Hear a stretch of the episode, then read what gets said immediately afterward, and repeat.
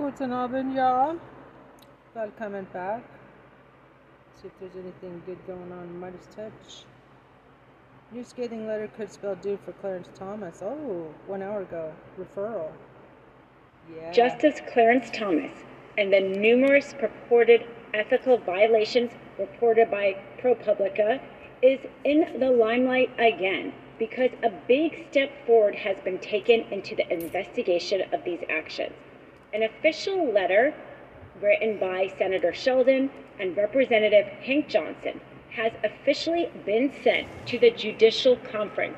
This is the conference that oversees the justices in this country, and if the justices decide, they can request that the Attorney General of the United States open a criminal and civil investigation into Nice. Justice Clarence Thomas. Oh, yeah. The letter says specifically Nice. we write to request that the Judicial Conference exercise its authority pursuant to 5 U- United States Code, Section 13106, Section B, to refer Associate Justice of the Supreme Court, Clarence Thomas, to the U.S. Attorney General.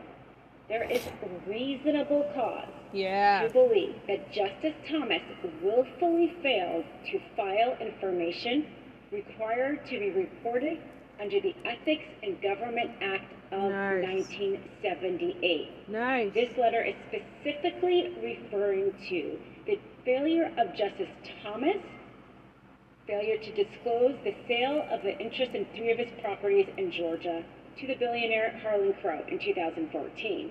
Now, Justice Cl- Thomas did report his ownership of those interests over the years, but he failed to report the sale.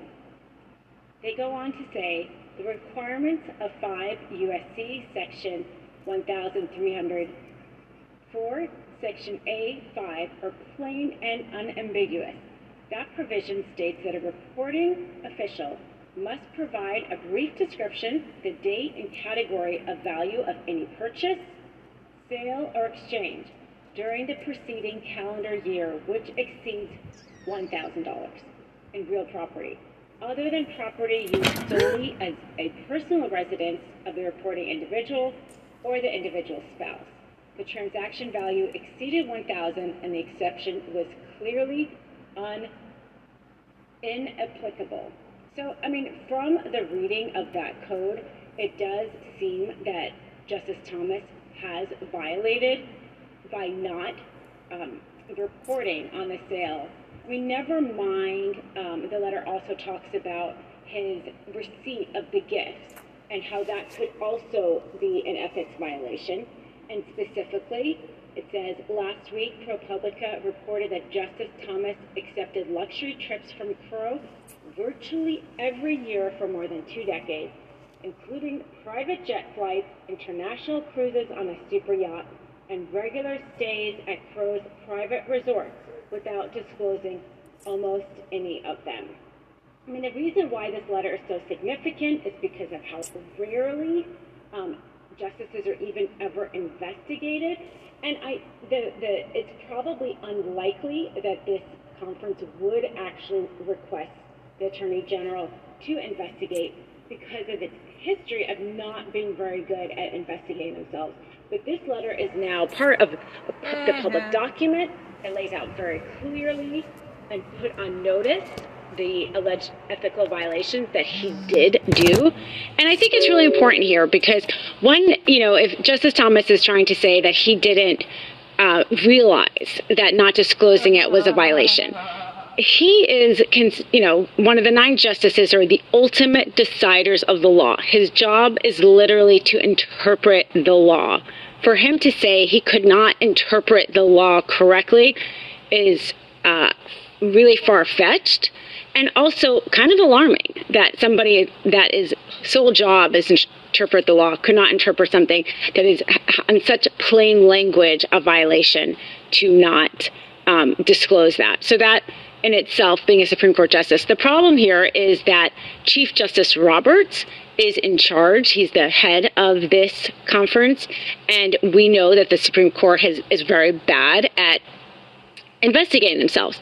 you know, when the leak happened over the Dobbs opinion, they brought in and did an investigation, and you know, the employees and were asked to be given interviews under penalty of perjury but not the nine justices. They were not required to talk to the investigators under penalty of perjury. I mean, talk about being above the law. Your employees are subject to penalty of perjury, but not the nine justices. And then, surprise, surprise, they couldn't figure out what happened. So, you know, clearly they have, the Supreme Court has shown that they're not very good at regulating themselves. And so, if this letter fails to do what it needs to do, what kind of options are there? The Senate Judiciary Committee could subpoena Clarence Justice Thomas to come and sit for an interview and give uh, more details. Again, under perjury, penalty of perjury here, to really talk about his failure to disclose items. The problem with this is that the vote requires a majority. And right now, because Senator Feinstein has been sick and is not able to vote on the Judiciary Committee, the Democrats do not have that majority. And this just is increasing the call for Senator Feinstein to resign because the Republicans are not willing to step in and put a temporary replacement on the committee. This is not only causing an issue with the, them not being able to subpoena Clarence Thomas, but it's also causing an issue in that they're not able to put forward um, Biden's nominees for the judici- the federal judiciary in general at all levels.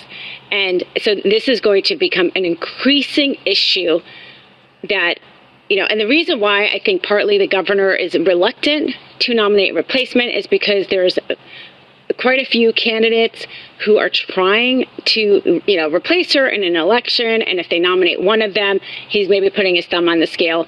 But at this point, you know, don't let's not sit in the seat too long Let's not do something like Justice Ruth Bader Ginsburg, who was amazing, but stayed in it too long.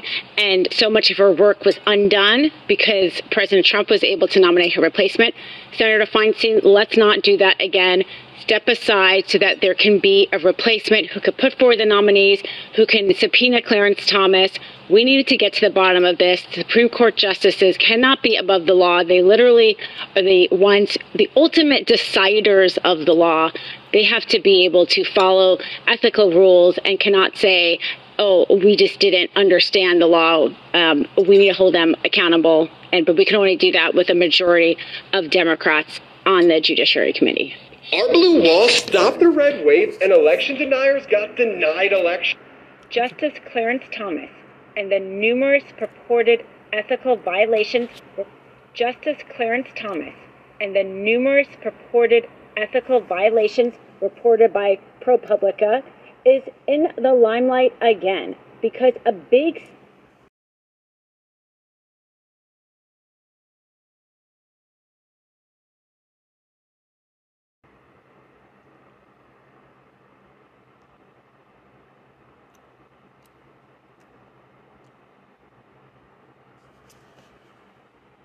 step forward has been taken into the investigation of these actions. An official letter written by Senator Sheldon and Representative Hank Johnson has officially been sent to the Judicial Conference. This is the conference that oversees the justices in this country. And if the justices decide, Senator they can Sheldon? request that the Attorney General of the United States open a criminal and civil investigation into Justice Clarence Thomas. The letter says specifically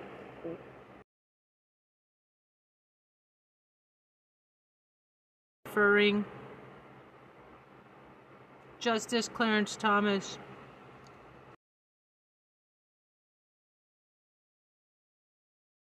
Justice Thomas for his violations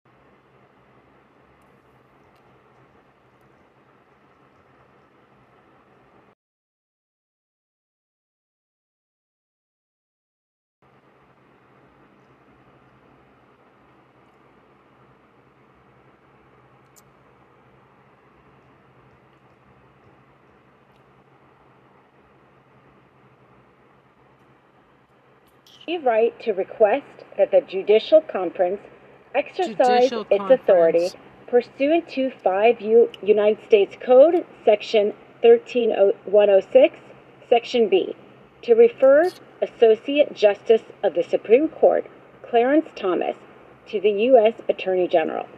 There is reasonable cause to believe that Justice Thomas willfully failed to file information required to be reported under the Ethics in Government Act of 1978.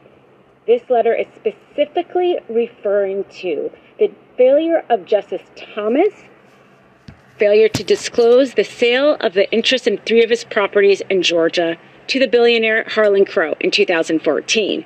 Now, Justice Cl- Thomas did report his ownership of those interests over the years, but he failed to report the sale.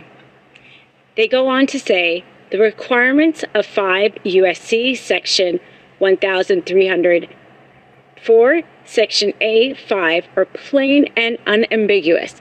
That provision states that a reporting official must provide a brief description, the date and category of value of any purchase, sale, or exchange during the preceding calendar year which exceeds $1,000 in real property, other than property used solely as a personal residence of the reporting individual or the individual spouse. The transaction value exceeded 1000 and the exception was clearly un inapplicable. So, I mean, from the reading of that code, it does seem that Justice Thomas has violated by not um, reporting on the sale. I mean, never mind, um, the letter also talks about his receipt of the gifts and how that could also be an ethics violation. And specifically, it says last week, ProPublica reported that Justice Thomas accepted luxury trips from Crow virtually every year for more than two decades, including private jet flights, international cruises on a super yacht, and regular stays at Crow's private resorts without disclosing almost any of them. I mean, the reason why this letter is so significant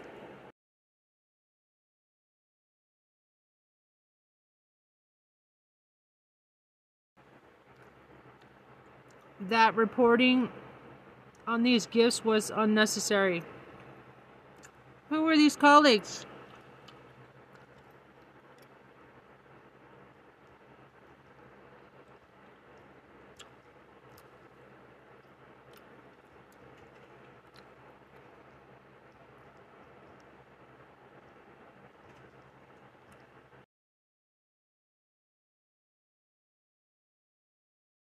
These gifts from corporate lobbyists were unnecessary.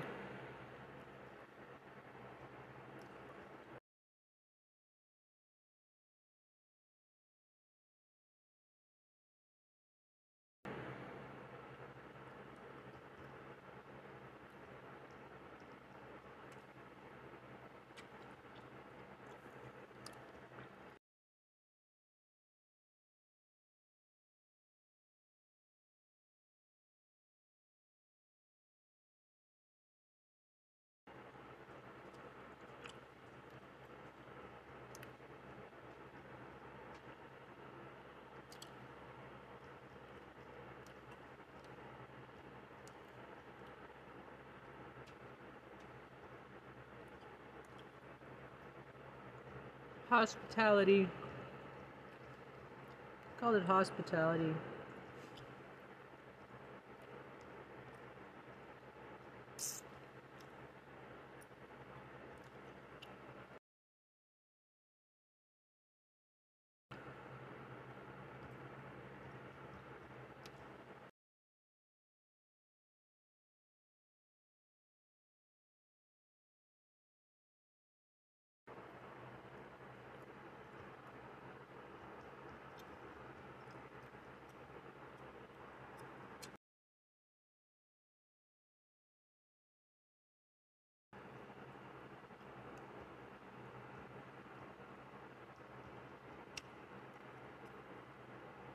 It's because of how rarely um, justices are even ever investigated And I, the, the, it's probably unlikely that this conference would actually request the Attorney General to investigate because of its history of not being very good at investigating themselves.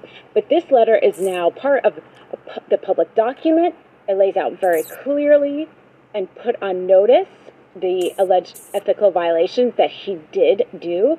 And I think it's really important here because one, you know, if Justice Thomas is trying to say that he didn't uh, realize that not disclosing it was a violation, he is, you know, one of the nine justices are the ultimate deciders of the law. His job is literally to interpret the law. For him to say he could not interpret the law correctly is uh, really far fetched and also kind of alarming that somebody that is sole job is interpret the law could not interpret something that is in such plain language a violation to not um, disclose that. So that in itself, being a Supreme Court justice, the problem here is that Chief Justice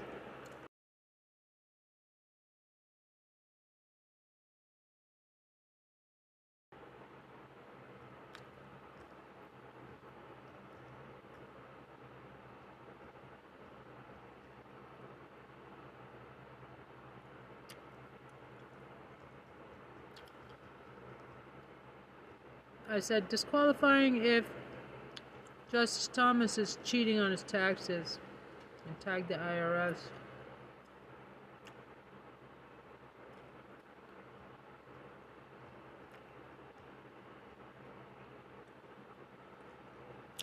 Roberts is in charge. He's the head of this conference.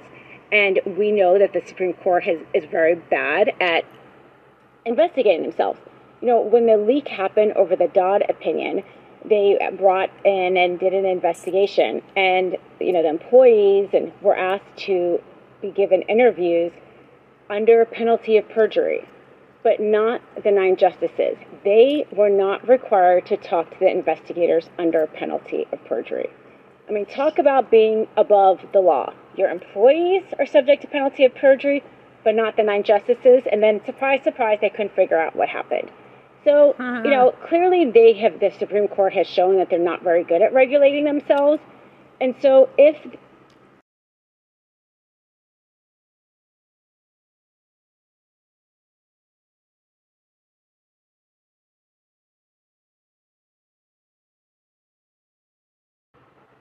letter fails to do what it needs to do, what kind of options are there?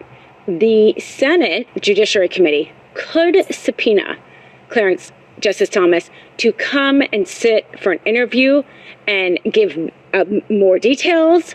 Again, under perjury, penalty of perjury here, to really talk about his failure to disclose items.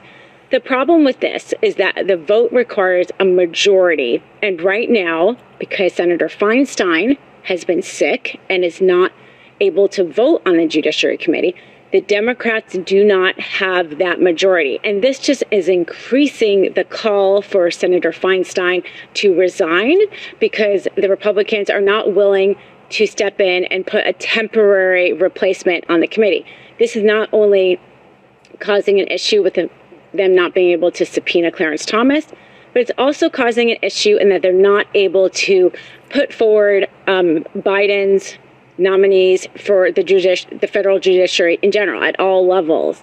And so this is going to become an increasing issue that you know, and the reason why I think partly the governor is reluctant to nominate replacement is because there's quite a few candidates who are trying to, you know, replace her in an election, and if they nominate one of them, he's maybe putting his thumb on the scale.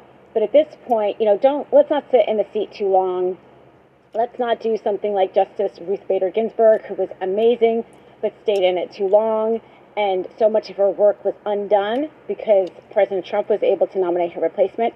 Senator Feinstein, let's not do that again. Step aside so that there can be a replacement who could put forward the nominees, who can subpoena Clarence Thomas. We need to get to the bottom of this. The Supreme Court justices cannot be above the law. They literally are the ones, the ultimate deciders of the law. They have to be able to follow ethical rules and cannot say, oh, we just didn't understand the law. Um, we need to hold them accountable, and but we can only do that with a majority licky, licky. of Democrats on the Judiciary Committee. Our blue wall stopped the red wave, and election deniers got denied election. That's why we're celebrating with the new Democracy Prevails team. We've got lots of work to do, but we should all be proud. Do do do do do do.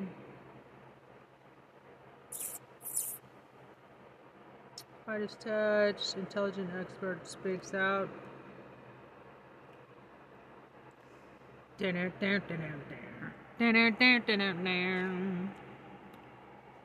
Let's see here. Uh, yeah, that's fucking great.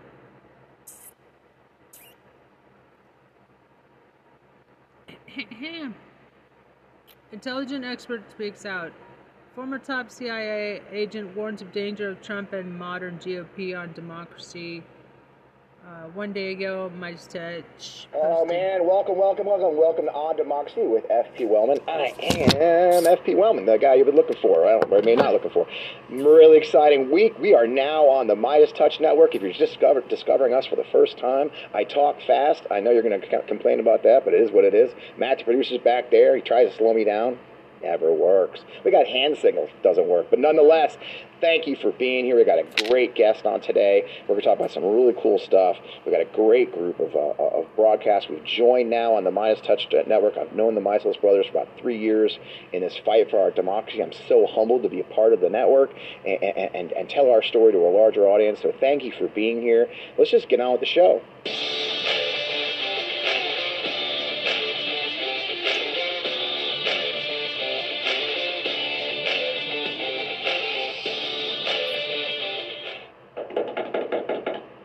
Right, welcome again. As mentioned previously, I am Fred Wellman. This is On Democracy with FP Wellman. You know, this is a show, if you're new to it, we, we talk to really smart, cool people about the state of our democracy, uh, the threats to our democracy, the things going on today, and, and, and I always try to find guests who have got a unique perspective on the issues we're facing at the minute, uh, in, the, in the recent times, and the political actions around those. So I I hope you learn something every time we talk. This week, there's no question we're going to. I got a great guest. I managed to score a, a guy who knows the intelligence community. If you remember last week, we talked to Dennis Aftergut, a former federal prosecutor from San Francisco.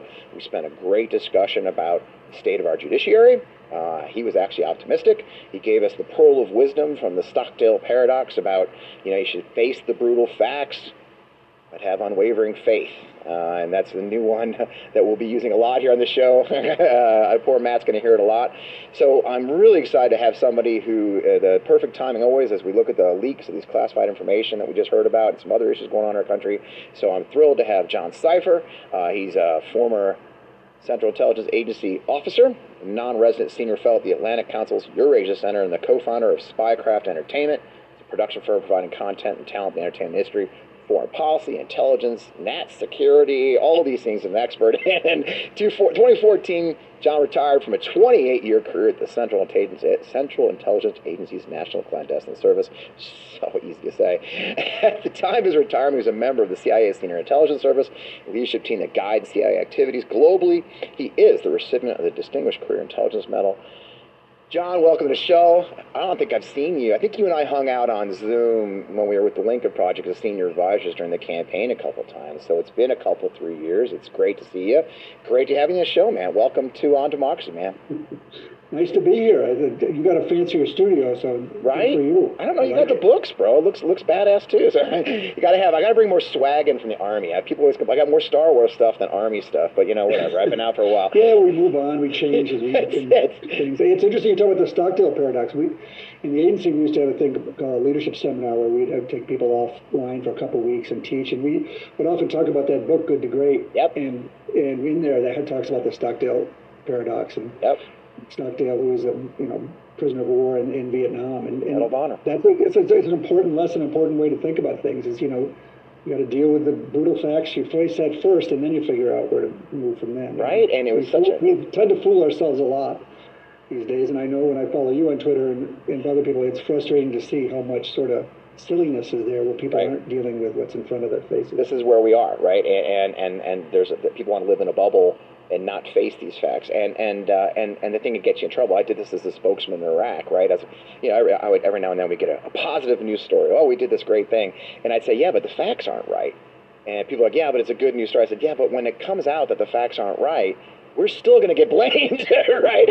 you know, so you know we got to face the brutal facts. It wasn't that wasn't what happened, and so uh, it was a great framework. You know, I think I told you in the prep that uh, I always start the show off uh, for those who are new to it too as a, um, you know, we get such interesting guests who've had a unique journey at this moment, and, and you are, are one of those. You were a, CIA agent. I, I love when I was reading your bio. You and I, I think, entered service just about the same time. I think you in '86.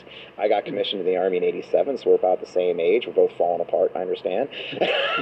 you know, we're both full of fake joints at this point, which is fine. It's fine. a new hip. Congratulations. I love it. I got the knees. I love my knees. So here we are. One, one fake knee. I'll get the other one soon enough. well, you know, we're more machine than man at this point. Two old fuckers. Here we are.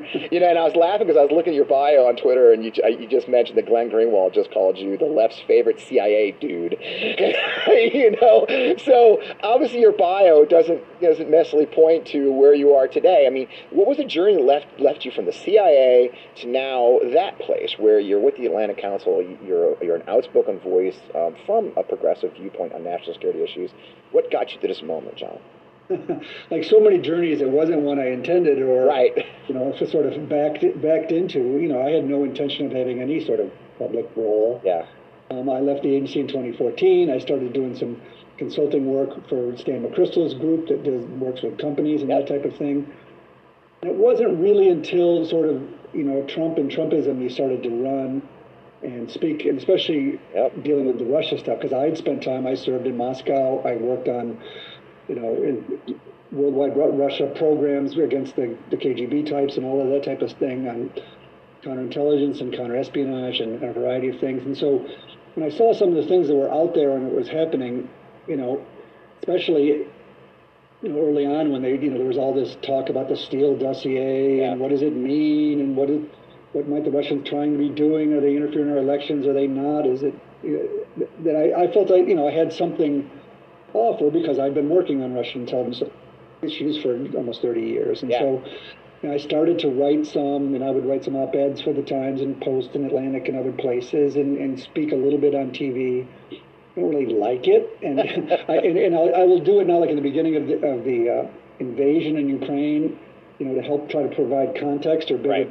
historical picture. I'll, I'll talk, but I'm not really hawking anything, or it doesn't really benefit me to be on TV that much, and so I, I sort of have been staying away of late. So, so yeah, I sort of ended up with some sort of weird, you know, public role. Yeah. In the agency, I never had any social media whatsoever. I wasn't Right. on anything. It just wasn't part of our work. I lived overseas for most of my career. And then a couple of years ago, about again around the time of Trump, I got onto Twitter and these other kind of things, and it just sort of becomes, you know, Yeah. addictive, and you start talking, and people come after you. And Glenn, Greenwald and a lot of sort of the pro-Russia people Yeah. and the pro-Trump people come after you. And then, you know, sometimes as you comment on things, some of the people from the fringe on the left also are sort of, can be also pretty nasty and come after you too. And so I don't want to shy away from that. It's not my main role in life. I'm happily retired from the federal government. I have a company trying to make, you know, spy movies and Yeah. TV shows, and, and I spend my time doing that type of thing. But, uh, I will comment on things if I feel I have a value to add. And, and like you, I think one of the sort of animating pieces has been, you know, politicians throughout time memoriam have often, you know, said silly things to push themselves or to, to, to go against their opponents. One of the things that's happened in our country lately is they have disparaged our institutions as part of that. Right. And having worked, you know, in the national security space, in the Central Intelligence Agency, with the State Department, with the Federal Bureau of Investigation, with the Department of Defense, all these type of things, to see politicians essentially weakening them and destroying them and smearing them for the public, um, I think that's very dangerous. You know, there's very dedicated and smart public servants working day in and day out to keep Americans safe and to follow the rule of law and to follow regulations and do things you know ethically and take their job very seriously with with oversight and try to support American citizens.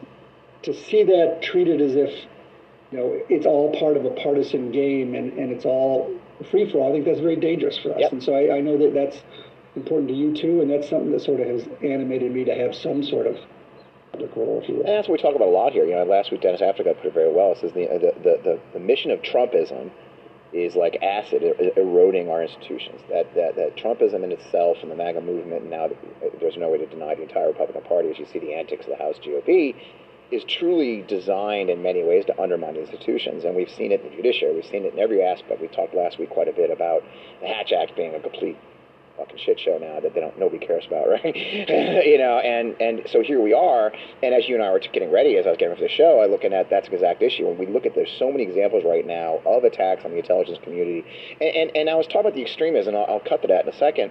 Is you know, the intelligence has been very much politicized, right? We, we see that. I mean, I thought we saw a lot for 9 11. You and I are both serving di- during the 9 11 period. I, I know it must have been a real shit show for your side and the CIA side, but for my side, we, we saw the politicization that there wasn't enough intelligence you know, shared or et cetera, et cetera. But now we're seeing truly um, Republicans, especially, attacking our intelligence community, um, uh, using it against us, um, manipulating the results. Uh, a good example, I know you're, I'm sure you're familiar with a few years ago, didn't the FBI came up with a, DHS came up with a report about the increasing extremism from the right, which outcry from the right killed, and now we're seeing more and more of this right, which takes us to a touch. Let's go right to that. The leaks, which is why we're, you know, okay. So this kid, Jack Teixeira, I guess his name. I'm, I'm so bad with names. Um, Jack, as Don, Ju- Don Jr. and Jack because Teixeira. there was a Thank you. Teixeira who was the first Ah. baseman for the Yankees. There you go. Thank you so much because I'm a hot mess. Matt just shakes his head back here. yeah, you're so unprepared. Um, but you know, Jack, as Don Jr. calls him, you know, this young man, he's 21 year old National Guardsman, uh, is working in, in, in Massachusetts and decides to start sneaking out classified documents and sharing with his buddies online. Um, I think I think just for our guests, you know, our viewers who may not be familiar with our world, be it military and intelligence, I did spend a short stint as an intelligence officer in the Apache Battalion back in the day. I think the big question a lot of people ask, maybe you can help frame it for us, is how did a 21 year old National Guardsman have access to top secret information like this? Print it out, stuff it in his pocket, and take it home and not and go undetected. But let's start at the very beginning. How the hell does a 21 year old National Guardsman have access to this crap? Yeah, it, it's you know there's there's a lot of context that goes behind that. I mean, we have a massive national security apparatus, Yeah. uh, professionalized, as you know. There's you know we have diplomats and intelligence officers and military officers around the world doing their job day in and day out, Yep. and that is buttressed by both overt and secret information. And so the intelligence community's job is to collect information that administration or warfighters or whoever need that information to do their job. And so if we can't get that information overtly, we try to use technical means, spies, what have you, to either steal or collect that information and use it. And so, you know, the, the, the CIA and the intelligence community collects information. That information is in the form of intelligence reports. Some are more sensitive than others and classified different areas, and then they're sent to the places that need them, whether our diplomats overseas, ambassadors, our negotiators, or warfighters, generals, admirals, what have you. Now, the military is interesting. They sort of they they run things in a different way, and so for senior military officials, you know, they you know they what they what they often do is they have people who work for them who pull together the intelligence that they need, so they can get sort of a daily brief or a, or a piece of paper that sort of over Right. gives a variety of you know overseas things and what's happening in these different places. Um, and it, it totally makes sense. You can imagine after 9/11, like you said, there's a lot of people who talked about, hey, maybe we weren't sharing enough intelligence. Maybe the people who had this sensitive stuff, you know, didn't weren't giving it to the right people.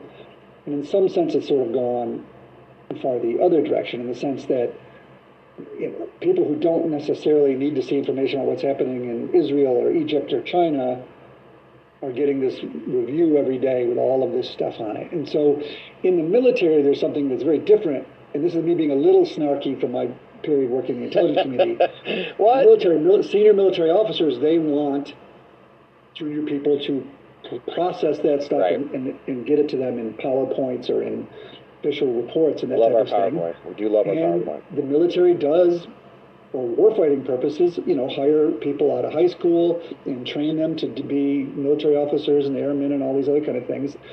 and then often use those people to sort of put together sort of briefings and things for them. So in this case, this young airman who worked for the Air Force, part of his job was to put together these intelligence reports to share with the J2, which is the part of the military that, that does intelligence. Right.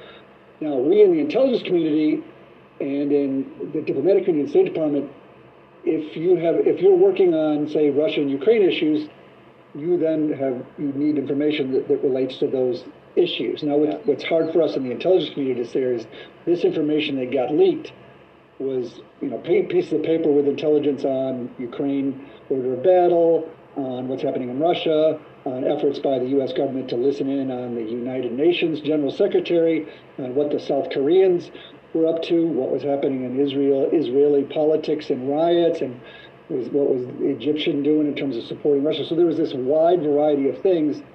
So from the intelligence community perspective, you're like, you know, we in the intelligence community and the diplomatic community don't hire high school kids to put together that stuff for us. Yeah.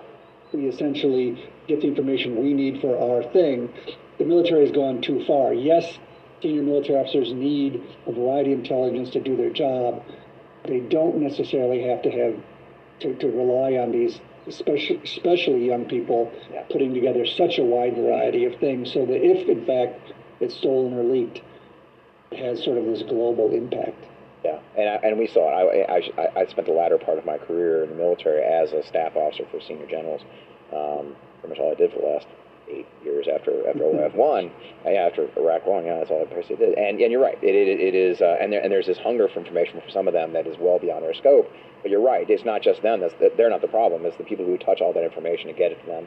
And that's what this young man fell. And now, what's interesting about this story as we as it developed was, and then afterwards is, and this young man clearly has very right wing beliefs. He is, you know, I love that the first story said he was a gun enthusiast. This is how they described it: gun enthusiast. Oh, okay, that totally fucking clarifies it. gun enthusiast, like, uh, his entire fucking. He was sharing racist memes. He was he was pro Russia, but the the some of the media first went with gun enthusiast. Like, well, fuck that. The gun enthusiast is definitely why he did it. No, maybe he's a fucking traitor. No, I, you know. But anyway, uh, but what's really shocking, and, and it got because of the leak, it got even a little less notice. Was a story came out last week too, where a former Navy non-commissioned officer, uh, a woman, uh, a 37-year-old woman, um, uh, is the face behind a pro-Putin, pro-Russia social media network. So now we've got two examples of service members or former service members, recent, recent former service members, who are acting on behalf, in many ways, of Russia and then the pro Russian. You know, as you as a career intelligence officer and as a national security professional, I mean, does this give you pause? And should we be extremely concerned? And is the DoD? There's a lot of questions here, so I'm going to give you 19 questions. you know, good thing I know what I'm doing. Uh, but let's start with the top. Holy shit! Should we be worried that we've got folks who are, uh, you know, horny for Russia coming out of the ranks of the military right now? Yeah, it's interesting. I mean, we have a, you know, we have a, again an national security apparatus that's just massive, Right. And for the most part, it's professional and serious, and, and, and does its, jo- its job to protect American citizens.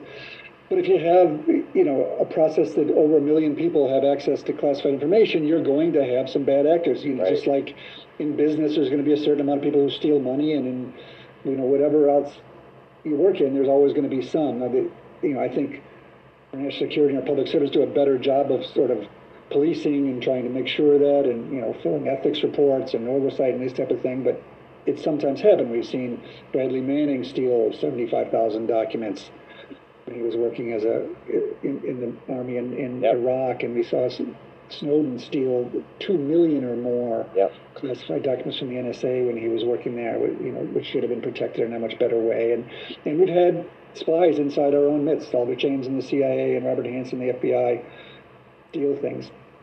So it's a difficult process. It's probably more difficult in some ways for the military because the military does recruit across a much wider swath of the of the U.S. population. Um, it hires younger people, but just by its very nature, you know, if you're an army officer, like you're, you're going to have people who work for you, some who are been around a long time and have learned. Some have gone to college, some who haven't, some who are out of high school, some are. And so they, the military has a much bigger issue of managing this population of people. Some who they get into trouble and they smash cars and they go to jail. Like there's just it's it's a it's a huge organization, Right. Which is very, very hard to manage. And to their credit, they do generally an excellent job.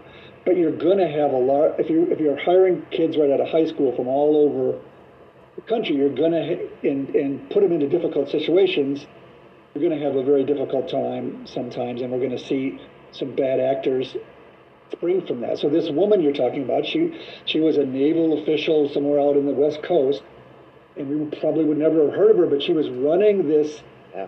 Telegram channel, and Telegram is another one of these social media sort of channels that's very popular in Russia. Yeah. Um, claiming to be a Russian woman, uh, Donbass Devushka. Devushka Yeah. means young girl in Russian, and Donbass is that part of eastern Ukraine where the war is going on Yep. and she was spouting very pro-Russian things, you know, pushing this, you know, horrible beheading in, uh, Yeah. video of, of Ukrainians being killed, and th- and probably she would still be doing it today, except for the fact that she ended up getting some of these classified documents herself, Yep. and actually either she or the Russians or somebody were, were fiddling with them and changing some of the information on them to make it look like this classified U.S. government uh, report was saying something that was more pro-Russian or more anti-Ukrainian than it in fact did.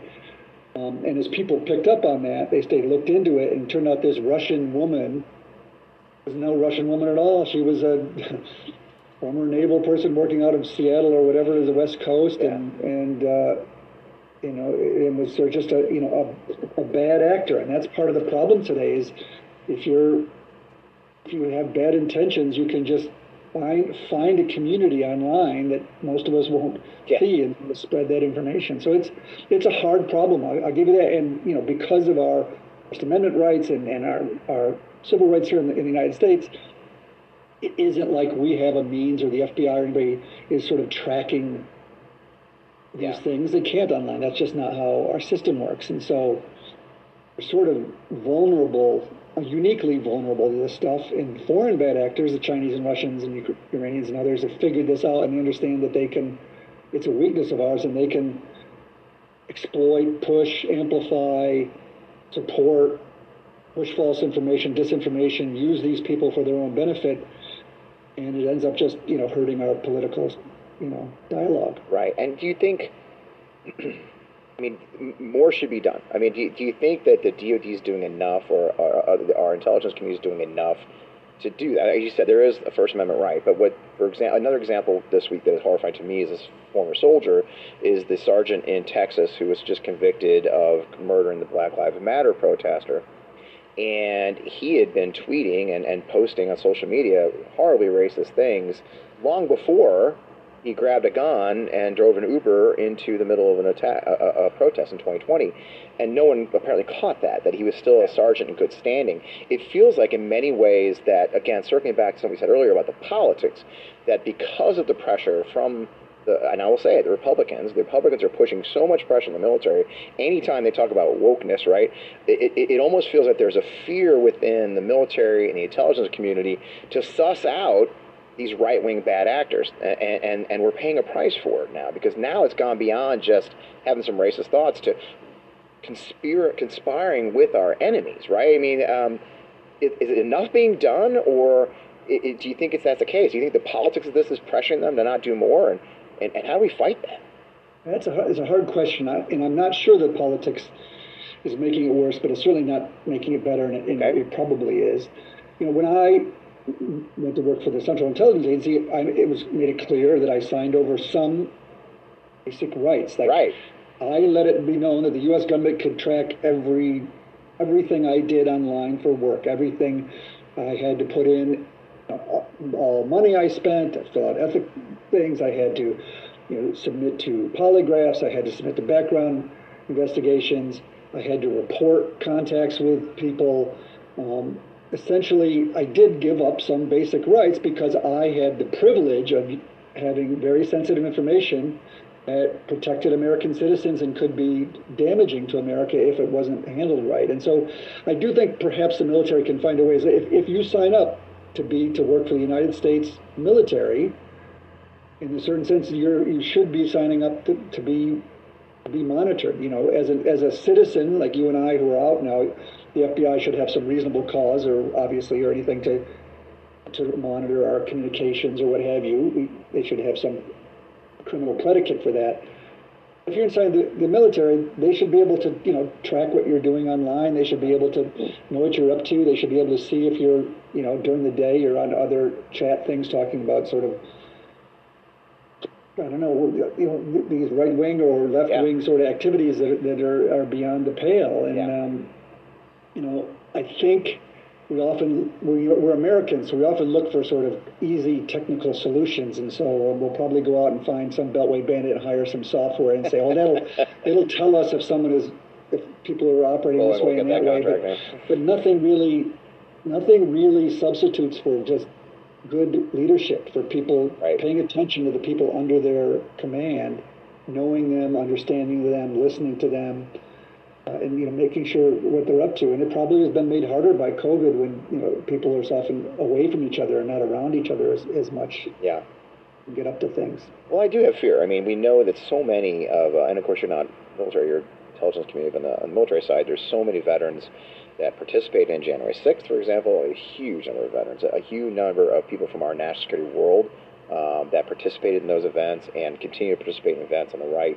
Uh, my God, of, of, of, of, I mean, I mean, I don't know if no people know, an actual active duty major in the United States Marine Corps from Quantico held the door and pushed a cop back. I mean, a, a serving field grade officer of the United States Marine Corps um, participated in essentially insurrection. Uh, it's shocking to see so many people from our world, and we do see the intelligence side. I, I know people from, from your world who I know from past lives who have now gone over to that very dark world.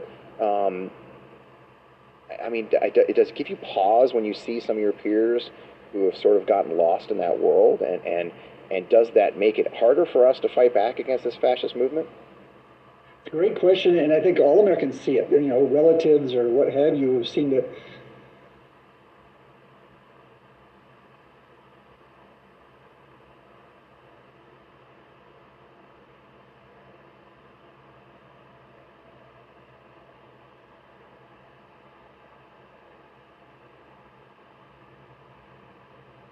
You know, who are more conservative in nature, you know, Right. these words sort of have become meaningless, conservative or whatever. But Yeah. but um, you know, so and, and they're maybe more prone to, to go over over a li- the line.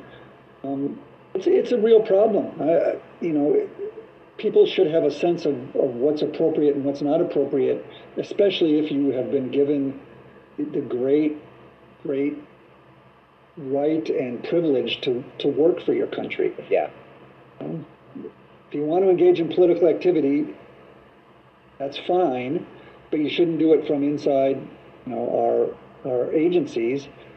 And you should have enough common sense, civic pride, knowledge of history, and knowledge of our specialness as a country that you, should protect the country and, and understand the dangers of some of this kind of activity. But yeah, I don't have a great answer. None of if we did, we'd Yeah. maybe be in a better place. We wouldn't be here, and it doesn't make people feel better. I'm sorry, folks, if you're listening to the show and you expect it to feel better.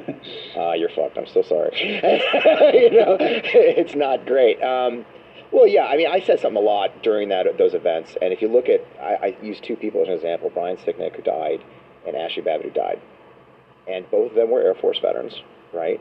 And they're on different sides of that divide that day of the battle lines. And I say often to people who are not from our world, both of them thought that they were supporting their oath to the Constitution that day. And, and that's, I think, how insidious the propaganda, if you will, and the talking points of the right, especially, I'm sorry, the authoritarian movement, have become. That they've twisted, like you said something earlier, like, well, conservative, we want conservative people. Yeah, you know, conservative meant they don't do crazy shit, right? Now it's something else. Um, the, the right, especially in this moment, has really twisted our values that you swore an oath to, you know, uh, open- uphold, defend the Constitution, all enemies, foreign domestic. They both thought they were fighting enemies, uh, uh, domestic enemies that day, um, and neither thought they were the bad guy, which is a shocking, shocking twist of the, the thing you and I served, because we both served a similar oath, you know, for our adult lives. I did 22, you did 28. Um, at the same time, we see.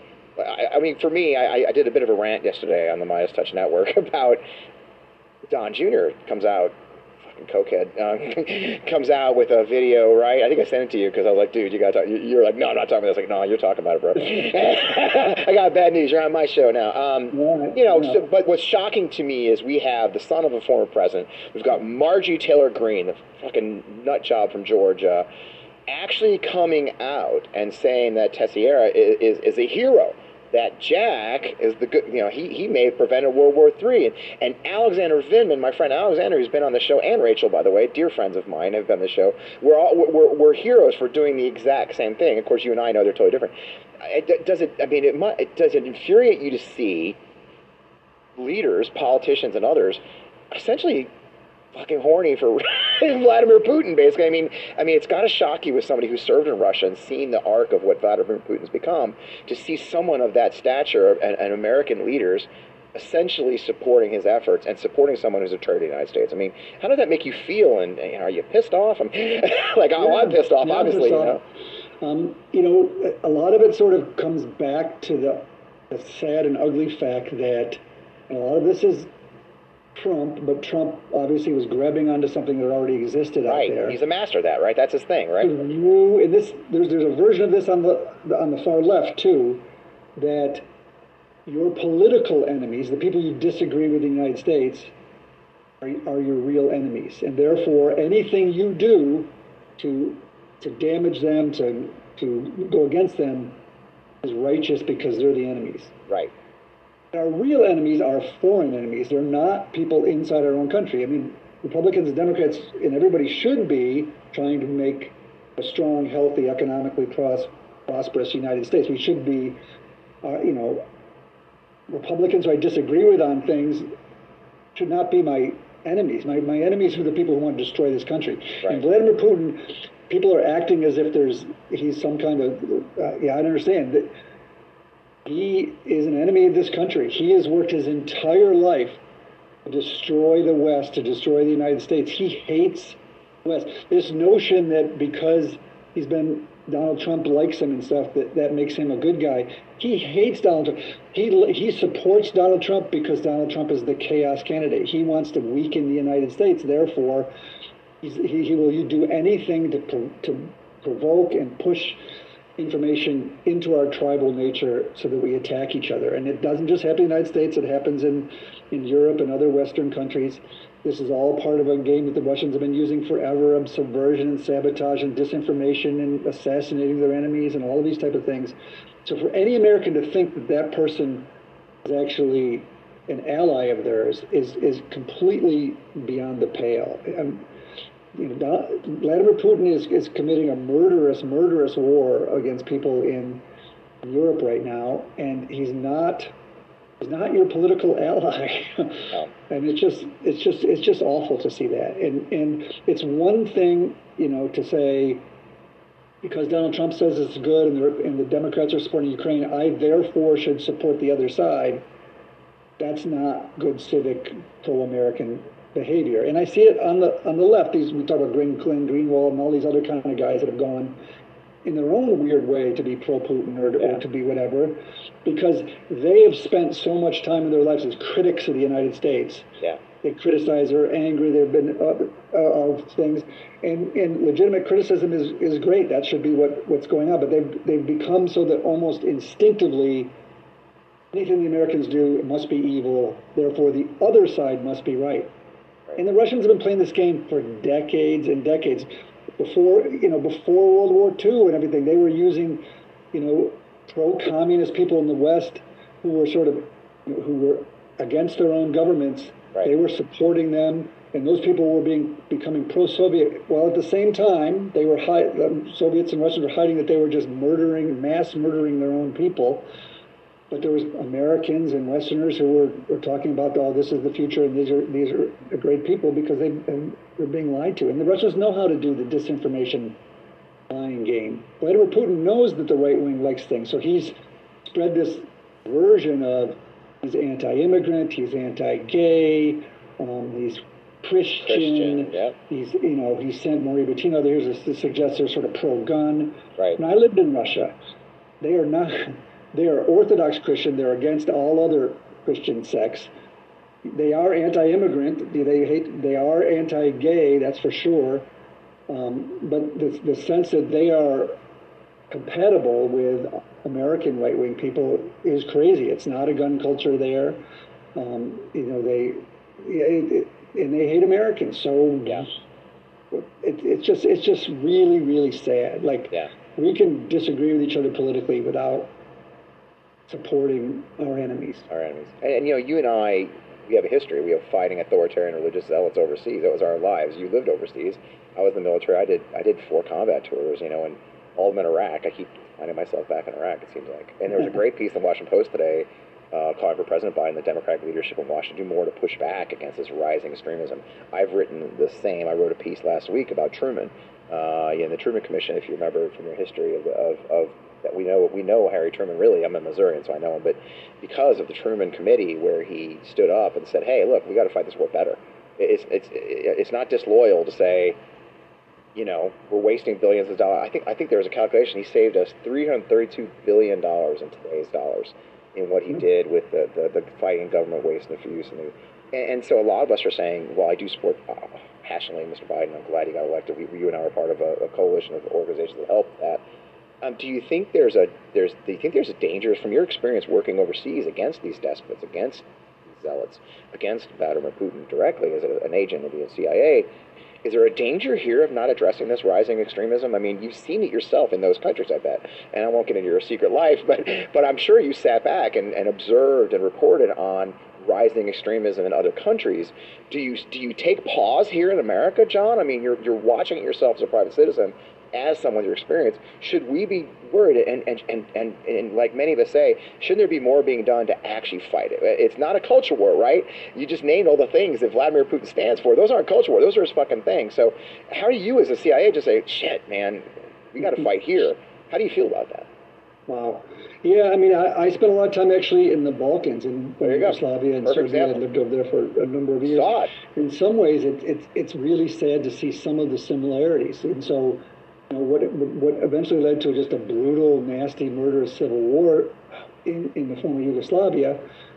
You know, we saw sort of despots like like uh, Slobodan Milosevic using television and, and using, you know, ethnic slurs against other people living in, in, in his space against each other. So there it became a very strong rural urban divide in that country. So I lived in Belgrade in, in Yugoslavia, and people there were pretty traveled. They were pretty open. They pretty they understood. They they could criticize the regime.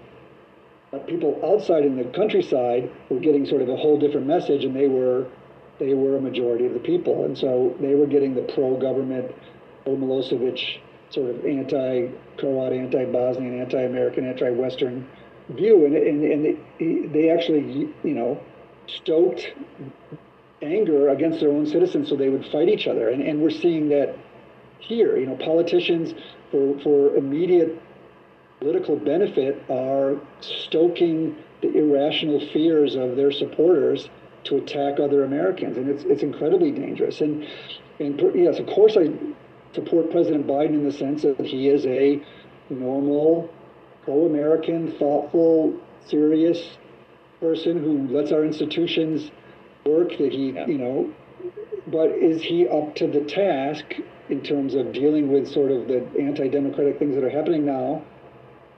I don't know. This is a serious, serious. Well, he's he's a, you know, I want to say I want to pretend like he's you know totally together and doing things, but he is an old, much older person. He sort of lives through you know his experience is, is animating him, and this Yeah. is a different time. I mean, and you can talk about the Putin and, and Russia stuff. Previous administrations, Democratic administrations, mishandled Putin and you know support were did not push back and we needed to push back and in many ways our, our policies over numerous administrations led to this place where we are today Yeah. so i can be very critical of of the obama and biden administration how they dealt with russia even though thank god biden's in office and not trump Yeah. um, so there are, you know, legitimate issues, and as Americans, we should be asking a lot of our, our leaders to, to deal with these things. It's a really complex and difficult world, and it's made worse by our, our, our tribal politics at home. And You know, there's no one person, there's no one politician that, that has the capability to fix it all.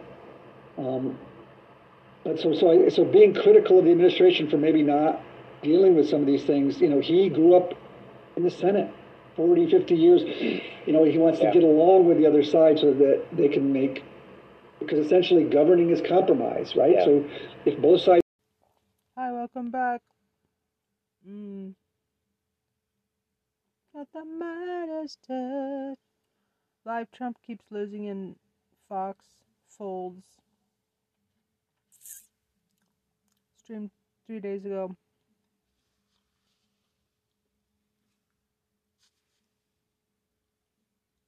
this is a public company, Fox News, Fox Corp. There are shareholders who could who could allege securities fraud and class action fraud, uh, and go after management, executives, and boards of director and the board of directors of Fox News and seek another huge sum of money in another Delaware case. What do you think about that? Yeah, but you kind of have proven my point or slash answered my question, which is 787 million really doesn't make a big difference to them. This is part of their business model. So if there's a class action suit, um, you know, with the with the shareholders, I think if this is the business model and they they made the calculus that they're going to make more money by promoting these lies on the air, you know, and that they can afford because you know one of the things that was alleged and that was basically shown with all the information that we got in the Dominion case was this was a, a calculus on their part, a business decision to say our our biz, we're going to lose if we if we don't say these things we're going to lose our audience. And and so i think in some ways they will argue we had a fiduciary duty to our shareholders to do this way because we made more money by doing this uh, and and paying this this settlement is the is the cost of doing business which i think is why this is so frustrating and why if if because the money isn't going to change their change their business model, as you said, one bit. That's why a retraction, not an apology, because an apology, you know, it's like when you tell a little kid, you know, go go tell so and so you were sorry, and they begr- begrudgingly say they're sorry because mommy told me so. When the, everyone knows they don't mean it, everyone would know Fox doesn't mean I'm sorry. You know, what even is that? That's like a sentimental nothing. You want them to retract this. You want them to come out and say, this not only was not true, we knew it wasn't true, but we said it anyway. That's what they should have had been forced to do and say. And if I was the judge, I would have said, "You want me to to take away this monitor and this sanction? Then I want an under oath statement from you on the record that says those things because this is outrageous." Yeah, well, the judge would. Yeah, I get you. I, I get the visceral reaction to that. I just don't think the judge has the power to do that. He has inherent authority, but I don't think that matches the discovery abuse that he observed. But for people that wanted that to happen, first of all, I want to I want to um, note or compliment you. You probably don't know this. I was doing it for the research for the hot take, but that statement you just made about it's our fiduciary duty to settle based on the facts as they're being outlined, it's almost identical to the press release that Fox put out when the coupon cutting company, the coupon creating company, settled for $500 million. They said almost exactly that. Based on some pretrial decisions of the court, it was obvious that we have a fiduciary duty to settle, kind of skipping over the whole bad behavior and bad conduct. While I don't think the judge would be able to do it, and certainly putting the plaintiff in a position of having to police Fox is a very difficult place to be. As you said, it's binary. They either win their case and get get a big check or they don't. There's not a lot of other things that a plaintiff can do in a civil case unless you're like the Department of Justice. Forget the forget the FEC, the, the I mean the FCC, the Federal Communications Commission. They're they're feckless. They don't have a lot of power. They're not able to take. Everyone's like take Fox's license away. It's very very difficult. They can investigate, but it's very difficult to take licenses away. Department of Justice Civil Division could take a look and see if civil liberties have been violated by what's going on in the network. Maybe they're already doing that. Can you? I mean, you could you see what's going on with, you know, democratically appointed and elected prosecutors going after Trump. Could you imagine if Joe Biden's Justice Department went after Fox News and Fox? Good luck. But it would be within their ambit to do that. But, Um, yeah, but yeah. there's just one one more thing that's really Sure. frustrating that Fox News from now on, all they have to do, they can continue lie, lie, lie, lie, lie, lie, lie. Just don't say it about a person or an entity because that's what makes it definite defamation, right? If they just lied, the big lie, Donald Trump stole, you know, the election is stolen, and they continue to peddle lies, then there's no one to sue for dem- defamation because there's no one that they're that they're saying that yeah. about, right? I, and so, so the only way to get them to stop lies would be to do something like the FCC pulling the like, or or don't call yourself news. You know, there has to be standards. Like, don't call yourself a news a news corporation, yeah. right? Like well, even opinion, even the opinion here is defamatory. But but I agree with you. I would call it entertainment because yeah. really, that it's not even opinion. This is entertainment. Yeah. This is fiction. Well, my, my favorite filing so far, and we'll do more about it when we talk about and follow Smartmatic, is Smartmatic's complaint in the first two lines had one of my favorite phrases ever used. It's so simple, but so beautiful in its simplicity. Here was the line. You ready? First line of their complaint the earth is round, 2 plus 2 equals 4, and Joe Biden and Kamala Harris won the election. That's how they started. Those immutable facts, totally ignored by Fox News, and then went on with the rest of their complaint.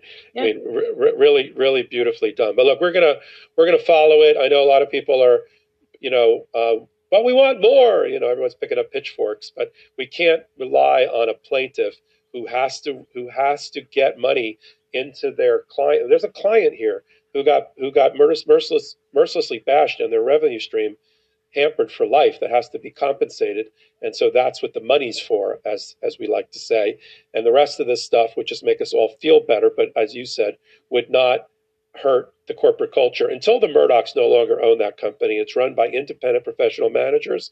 We're not going to see a change. Maybe when when Rupert Murdoch is no longer on planet Earth, and Lachlan Murdoch is not as smart as Rupert, hopefully, and other people take the company over. But until then, they're just going to keep stroking 100 to 1 billion dollar checks um, as a cost of doing business. But uh, we're going to talk about um, other people spending lots of money to uh, avoid the inevitable in Donald Trump and E. Jean Carroll civil rape case now six days away. It's on. It's happening. No more delays, no emergency applications, no Supreme Court rulings. He is being tried. Whether he shows up or not is another matter. But Karen and I will talk about that after a word from our sponsor. Now let's take a quick break to talk about our next sponsor, Neurohacker Qualia Mind. One's willpower and productivity can in turn transform your life habits for the better, from workouts to job performance to life goals.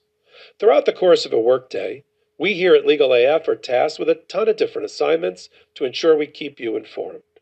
That's why we're so proud to partner with Neurohacker Qualia Mind. Our sponsor, Neurohacker, combines 28 of the most research backed nootropic ingredients on Earth into the ultimate brain fuel formula, Qualia Mind. And it's been changing people's lives for years now. For help with my daily mental performance and help supporting my long term brain health, I think Qualia Mind is indispensable. It's so cool to take a product where you don't have to wonder if it's working, because I noticed the difference in just days to my focus, my mood, my memory, and my willpower to get things done. The formula is non GMO, vegan, gluten free, and the ingredients are meant to complement one another, factoring in each ingredient's effect on supporting mental clarity. It's also backed by a 100 day money back guarantee. So you have almost three months to try Qualia Mind at no financial risk and decide for yourself. See what the best brain fuel formula on earth can do for your mindset. Go to neurohacker.com slash legalaf for $100 off. That's only $59 a bottle. And as a listener of Legal AF, use code LegalAF at checkout for an extra 15% off your first purchase. That's neurohacker.com slash legalaf to try Qualia Mind with code LegalAF to experience life-changing mental performance. and we're back. Let's talk about E. Jean Carroll. Um, I, I, feel like I got to do a little bit more than shorthand because sometimes we have, hopefully, we have new listeners and followers to Legal AF. So, E. Jean Carroll, former editor of a gossip column for Elle magazine, 1995 or 1996.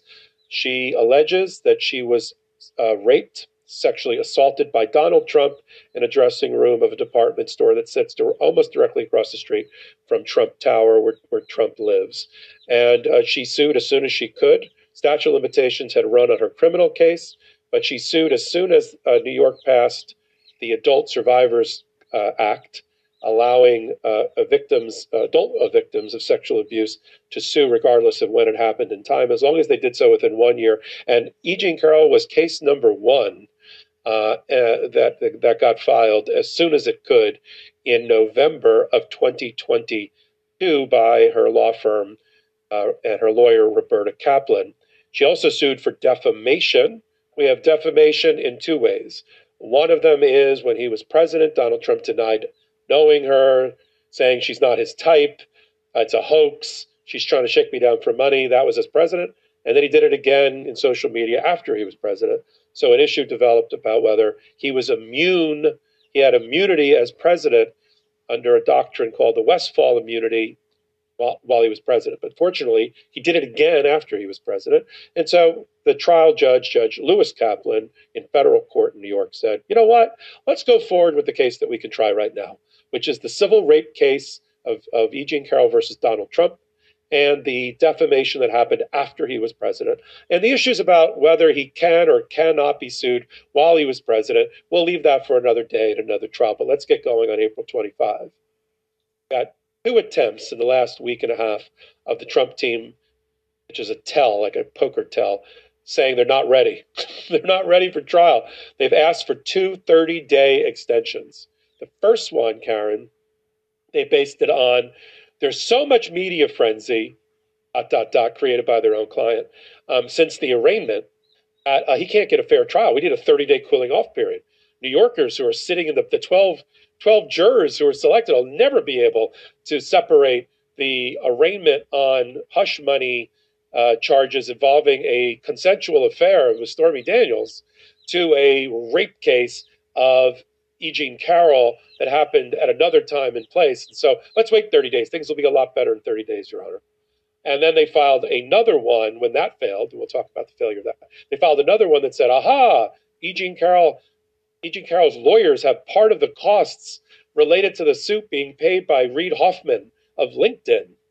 And he's a known Democrat and he supports de- Democratic causes. So, aha, she lied. She didn't say that he, that Reid Hoffman was supporting her case in any way, shape, or form. And we need a 30 days or six months to get to the bottom of that issue. And the judge said, no, we're not doing that.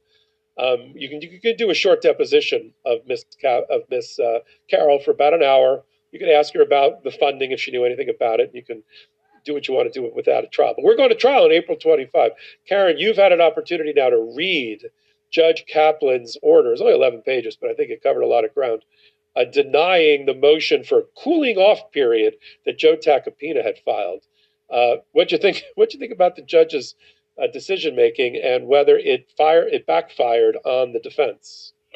Well, clearly, uh, it clearly it did. I mean, it, it's it's absurd for uh, for the court to ask the court for this cooling off period saying oh i can't get a fair trial because there's been too much media frenzy around here i mean the reason there's so much media frenzy around the criminal case is because of donald trump right i mean we saw when donald trump came for letitia james uh, deposition recently last week, we saw that he knows how to come in and out of Manhattan quietly if he wants to. It doesn't have to be this big dramatic uh, event the way he made his his arraignment his supreme court arraignment to be. So he's the one who created this media frenzy. He's the one who created uh, the atmosphere that he is now complaining of. He can't benefit from that. In addition i think it, the other issue i think that everybody has to think about and if i was the judge i'd be thinking about is things are only going to get worse for him, not better, if we wait another 30 days. I mean, it has widely been reported that you have Fani Willis, who is on the verge of indicting him. You've got Jack Smith, who has at least three different criminal investigations. Any one of them can ripen to the point of a prosecution so the the only time he's going to have uh, as little attention as possible is going to be now in this particular situation and starting April 25th. So anyway, he he he this is what he's trying to do.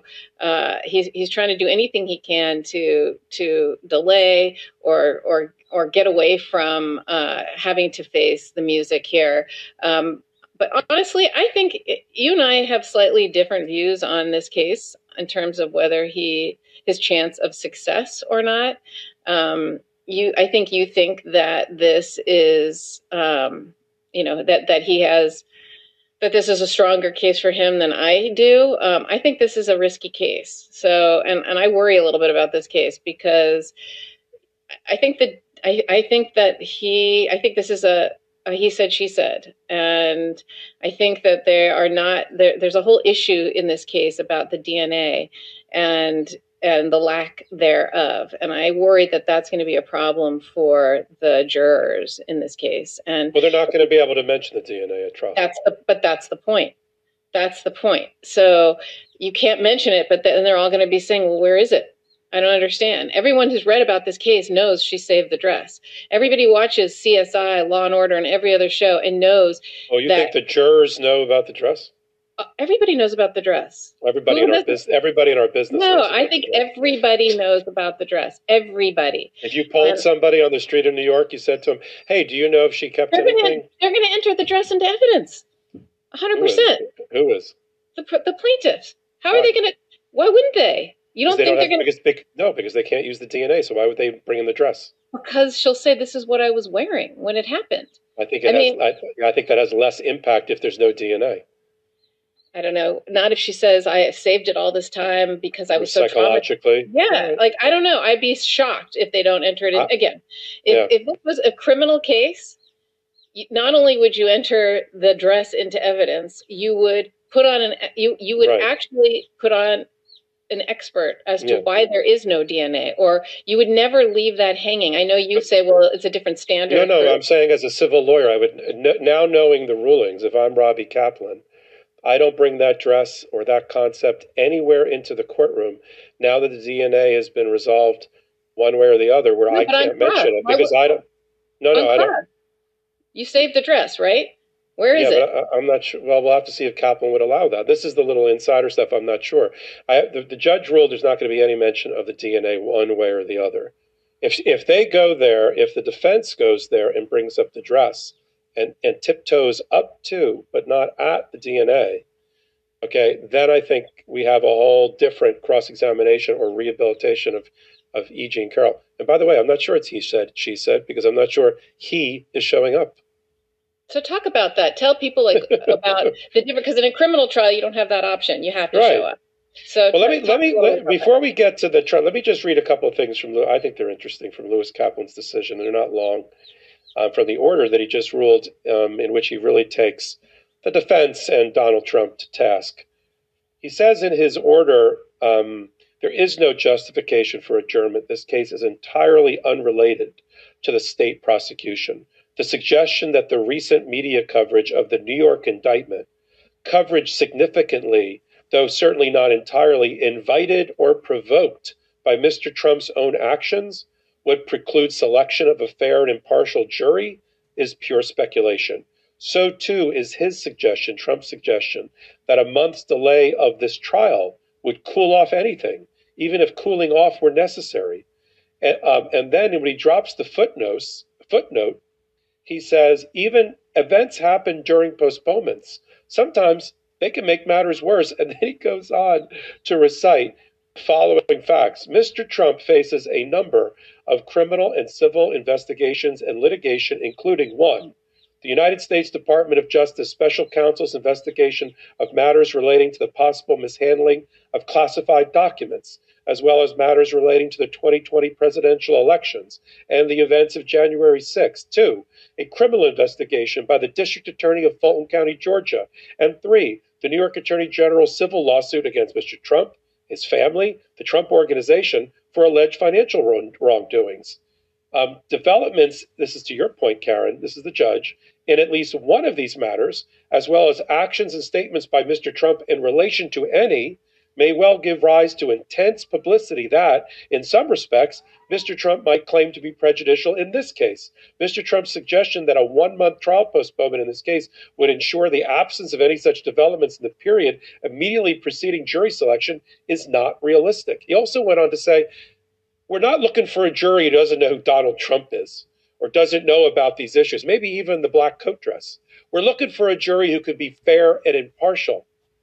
You know, and so even a person who says, I'm MAGA and wears a red hat isn't automatically eliminated from the jury pool. Now, one of the one of the plaintiff's lawyers might use their their uh, challenges to get rid of that person, but if they're left at the end of the box after all peremptory challenges have been exhausted, that's not for cause because you got a MAGA hat on. The judge will then do a searing inquiry during voir dire, during the jury selection process, the Q and A. The judge will lead and, and do to find out, despite the hat you're wearing, sir, despite the fact that you went to a, a rally and you love Donald Trump, can you be fair and impartial and apply the facts developed in this courthouse courtroom to the law that I charge you with? Yes or no, sir?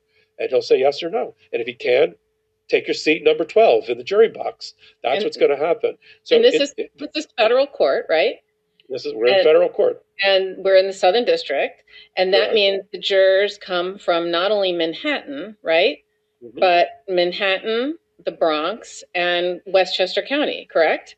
Yeah, I've gotten a very, very intelligent jury picked in the Southern District. I had a jury in my own case where every member of the jury was was a graduate of college and half were postgraduate. Every member. Interesting. Yeah. So um, you you may be right that this particular jury of sort of urbane, cosmopolitan people living in these locations may be more inclined to remember the black coat dress um, than than I'm giving them credit for.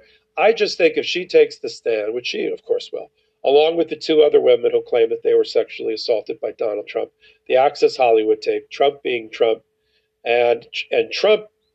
We got reporting today that he's not even coming to the trial. So, So- so explain that. I'm not, even, I'm not even sure. Well, you don't have to. I mean, you. First of all, the judge said, "I want to know the days that your client is going to be in the courtroom, and I want to know it by tomorrow, by Thursday."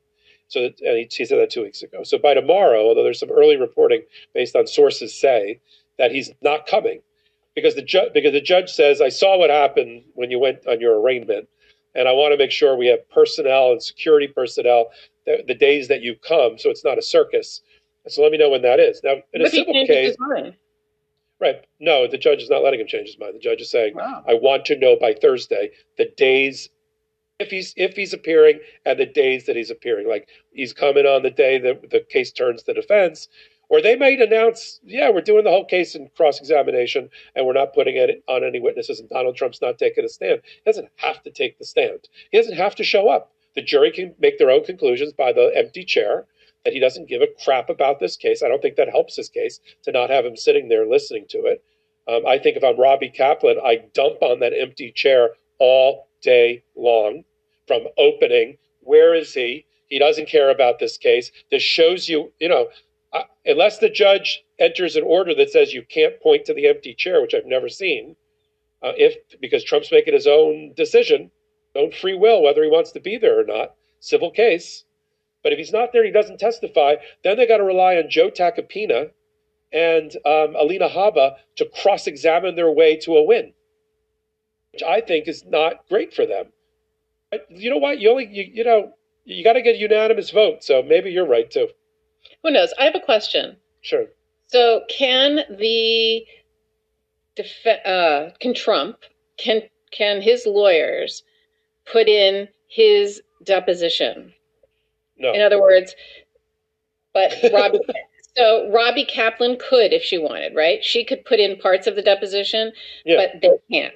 Well, they shouldn't be. They shouldn't be able to because he's not technically a witness unavailable in the sense that he's outside 100 miles of the jurisdiction, um, or he's sick or ill. He's making his own choice not to be there. He therefore doesn't get to benefit from that choice by having just portions of his deposition read like a witness. Robbie can use it because she's on the offense, and she Right. can, you know, and she can use his words as admissions and all of that. So I think they're stuck. I think it would be the Robbie Kaplan show, the lawyer for E. Jean Carroll, being able to put on video after video after video of him in deposition, in which he, from the clips that we saw and the things that were filed, he didn't do well. So that's what the jury's going to see. It's going to come down to jury selection. I think if you get Yeah. the right mix of women and men and, you know, college educated and all of that, I think Trump goes down. But I've certainly been shocked by other developments involving Donald Trump before. I'm So, also uh, I'm changing my mind, by the way, uh, because although the DNA really just sticks in my craw, um, I think between the Access Hollywood, uh, the between the Access Hollywood tape and the two other women, I think you're right. I think that pushes it over the edge. So I think so, but you're Yeah. right. The dress is a problem, and, if, and believe me, if Robbie Kaplan had a dress with conclusive DNA on it with Donald Trump, because she did have it tested, we know the dress. It, the jury won't know this, but we know this. We know that, that that she had a dress, that she kept the dress in her back closet for all these years because she claims because of the trauma of it, and that it was tested for DNA, and it had other people's DNA on it, which you know doesn't come anybody that rides the subways in New York that doesn't surprise anybody uh, at all about having somebody's D. It's kind of gross, but having somebody's DNA on you. Um, but it it wasn't conclusive, and so they and they didn't pursue getting Donald Trump's DNA, and I'm sure that wasn't a mistake. That was on purpose because I don't think they would have liked the results. So you got, but you have the dress, and if she opens the door on the dress, that's a you you ask a very insightful question, which is does that open the door to them saying, You have the dress? Did you have it tested? See, I don't think they can say, Did you have it tested? Because the, the judge has said no DNA reference by anybody. Mhm, And I right. think that that covers that. So they can say, Oh, you saved the dress. Aha. well, you can't do much with that after that. Um, after that issue. But anyway, I think the E. No, but Carroll. what you can do, what you can do in summation is, Yeah. you didn't hear any evidence of any any scientific nothing to No, I don't think you can based on You're not saying DNA. You're saying there's no scientific Yeah. test or evidence that corroborate Yeah. what she's saying. I think that's a mistrial, but it's it, but it's but it sounds good.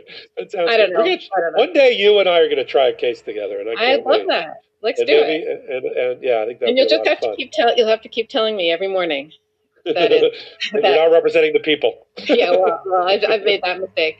No, but every morning you're going to have to tell me 51%. It's just 51%, It's, you know? it's a feather on one side of the scale or the other. It's all I you need. mean, that's what you, I. yeah. I know, you spent your whole life.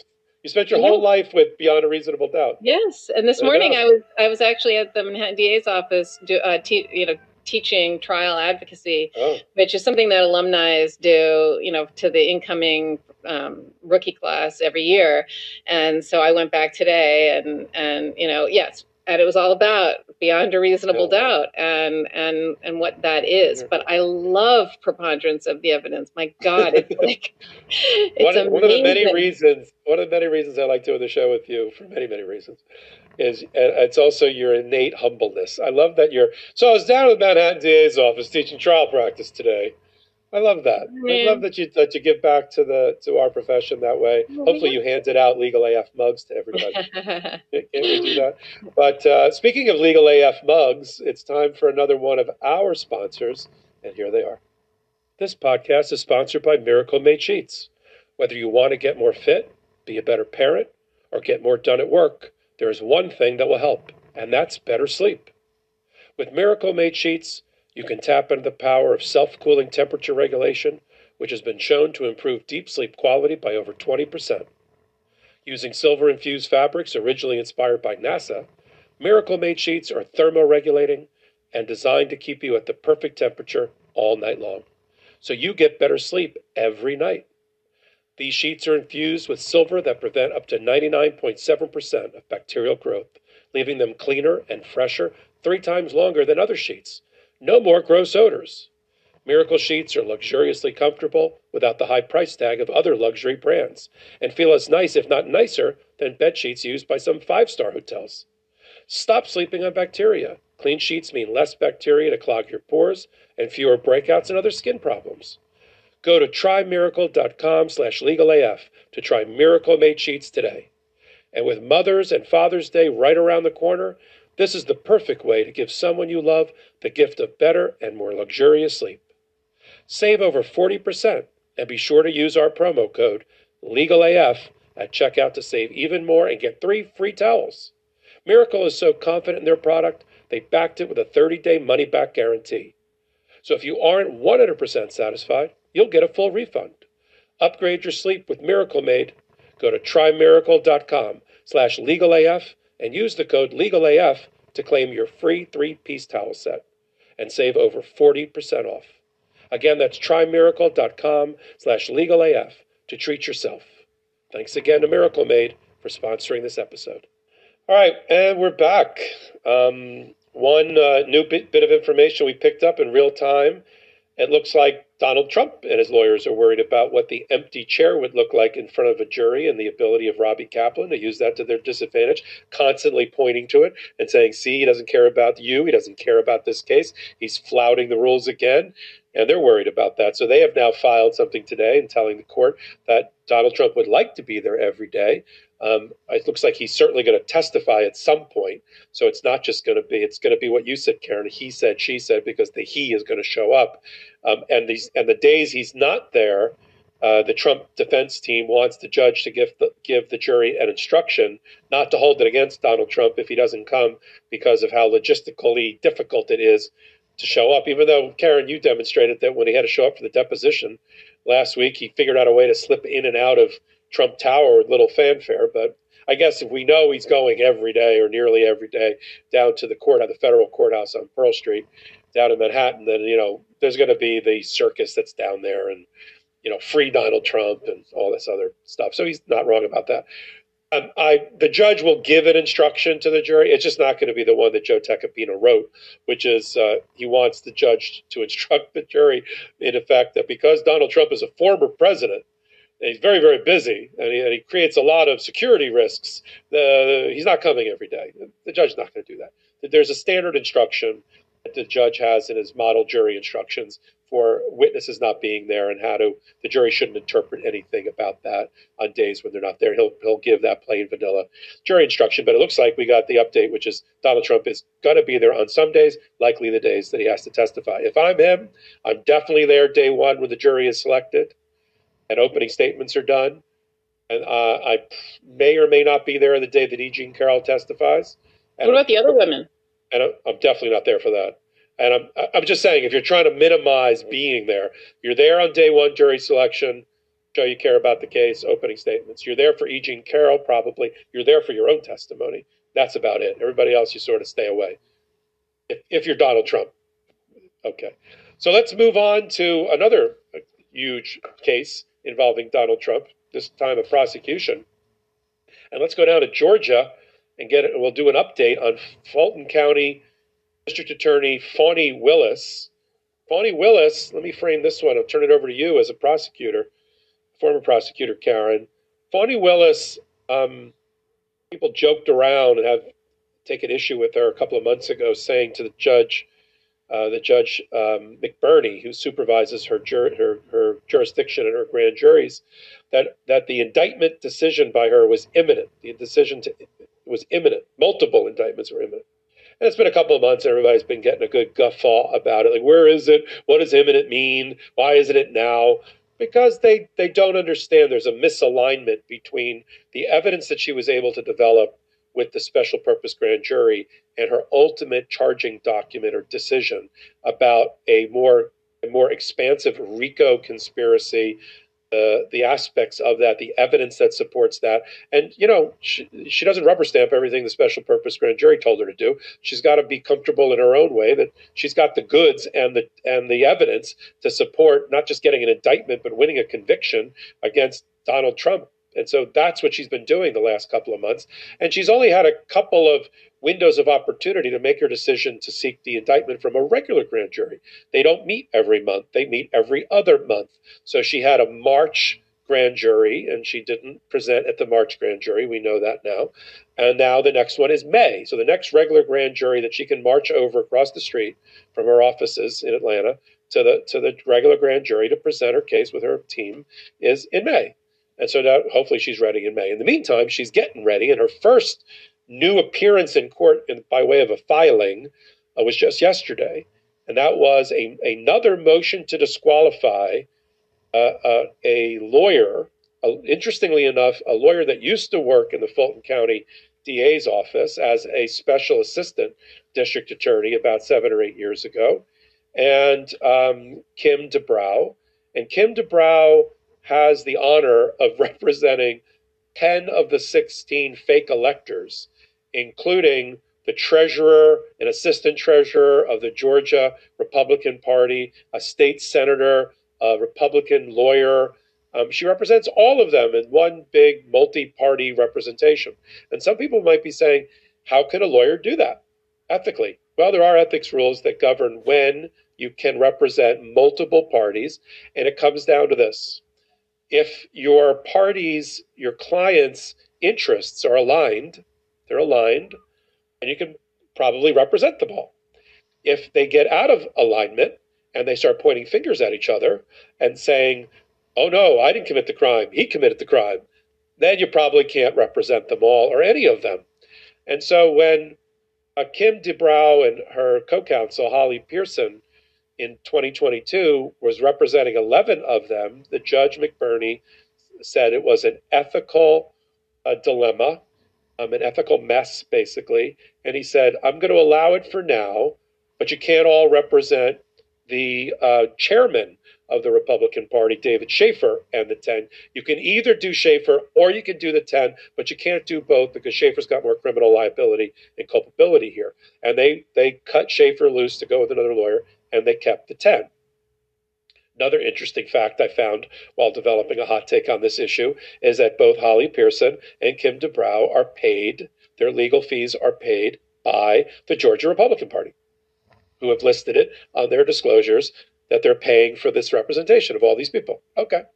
So now, what we didn't know until the filing yesterday is that the DA's office is trying to get some of the fake electors to flip and cooperate. Now, in 2022, Judge McBurney allowed the prosecutor to make an immunity offer to all 10, basically saying, Here you go, blanket immunity, immunity on the table. Whoever wants it, come and get it we won't prosecute you. You just need to cooperate. And he required that that uh, Kim DeBrow and Holly Pierson report back to him as to whether it, that they've been told, the clients have been told, and if they, any of them were willing to take it. And the report from Holly Pierson in 2022 was, nope, none of them want it, which is amazing, right? I want to hear your prosecutor view. None of the 10 wanted to take the immunity deal. Okay, that's what that's what the report to the judge.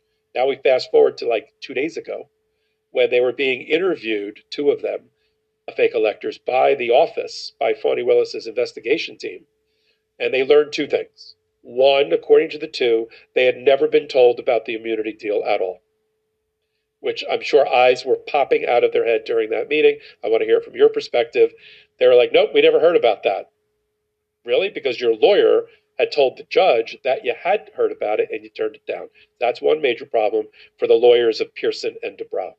The second one is they started to point the fingers at others in Kim DeBrow's uh, multi party representation.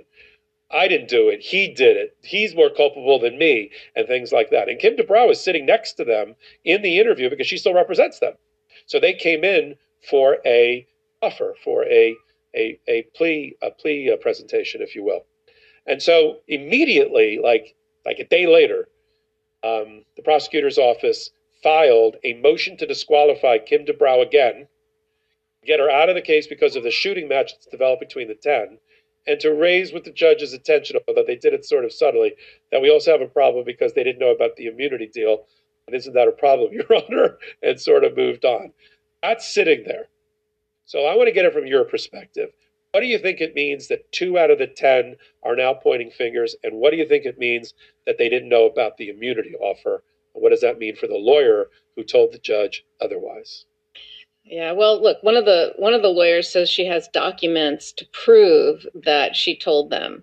Um, and maybe she has something that she had them sign but didn't explain it. Who knows? All I know is this is going to be very interesting, uh, a very, very interesting development here because the lawyer has an obligation to discuss these things with their client if, if this was in fact the case. And you can't mislead the court. So, so I think people potentially could get in a little bit of trouble here. But this is, you know, it's very dicey to start to interfere with a person's representation. You know, people have a right to be represented by who they want to be represented. And and as a prosecutor, it's tricky to go in and try and say disqualify a lawyer from a case. And so I think I'm I think I think it's going to be a very interesting uh, to see how how this goes because really what what Fani Willis is trying to do, I think, is is what what prosecutors do in gang cases or mafia cases where you're trying to develop cooperators, but the the the the defendants who or witnesses are being represented by the by the lawyers paid for by the you know head person and you know therefore they can't cooperate because that'll go back to the head person and and they'll get in a lot of trouble or their life could be even be in danger. And this has that feeling you know and, and as prosecutors what we would do is you you you represent you you would would appoint shadow counsel which is literally a counsel that would um, address these issues with the client and not let the other lawyer know or so that the the crime boss doesn't doesn't get to know or and that's really what we have here. You know you've got this uh, situation where um, not only does it look like that these lawyers are representing the interests of their what's in the best interest of their clients because frankly an immunity deal it just doesn't get better than that. They certainly have to at least express that to the client and let the client decide. But really what they're doing here is they're really working on behalf of the republican party slash donald trump. And so it's interesting. I see this you know fani willis has a lot of experience bringing RICO cases, which are these big organized crime cases that have a structure like a boss, you know, a crime boss and lieutenants, etc. I think it's possible that that's coming down the pike because uh, that's what this is starting to look like. And and these efforts by the lawyers uh, not doing what's in the best interest of their clients, not informing them of things like this, and by letting the purse strings be pulled by the crime boss. Frankly, it's looking and sounding and smelling a lot like a RICO conspiracy case to me. That that's that's what I see when I see this. Yeah, I think I agree with you. That she's she's um, brought more civil RICO cases have been brought under her two year tenure than like ten years prior to that collectively in that office. She is a um, self professed expert in the area. She's got the chops to prove it. She's got the convictions to prove it, and she's even hired a um, full time civil RICO expert lawyer to be with her as a special prosecutor, as a prosecutor in her office. So, um, you know, there's the old joke that to a hammer, everything is a nail. And to somebody that likes civil RICO, they can find civil RICO. And it ties, as you've said in past podcasts, it, it helps the prosecutor tie together all of these disparate acts and actors in a conspiracy um, tying together the fake electors with the phone call that Trump and Meadows made to find the 11,785 votes to the things that Giuliani was doing at the state house to try to hold fake legislative hearings um, and phone, you know, phony kangaroo courts. You can tie all that together and present one big case if you do it under the guise and rubric of conspiracy and civil RICO conspiracy. So I agree with you. I would be shocked if I if she doesn't indict. I'd be shocked if the indictment isn't for civil RICO. And I think that's also the reason it's taken her just a minute to get this case together for the regular grand jury. Everyone's like, you know, oh, it's the it's the instant prosecution. Just add water. Just take the special purpose grand jury report, add water to it. Boom, it's an indicting document. Take it in. Let's go. That's not how that works. And we, if any, if you've learned anything on legal AF, it is that patience is a virtue. That cases take a while and a minute to develop. Especially, ben, especially RICO and conspiracy. A RICO case, absolutely, is, is that complicated? complicated? Yeah. Which is why also no no you're, you're we're not interrupting each other we're having a chat.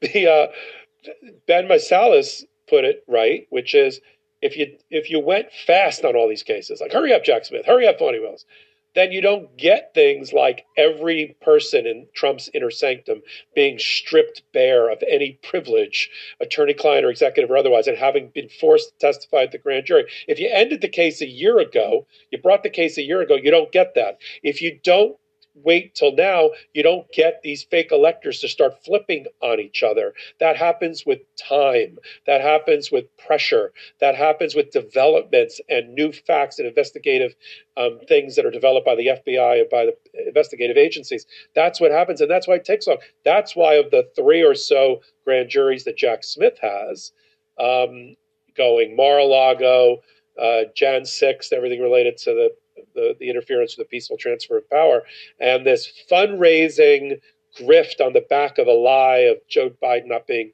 properly elected, and then used to uh, spend money on uh, lawyers uh, for witnesses. That one may be in the lead because the complicated one is the Jan 6 conspiracy. And so, you know, we'll see all of that. So uh, I think it's indictment season. I think it's in May for Fani Willis.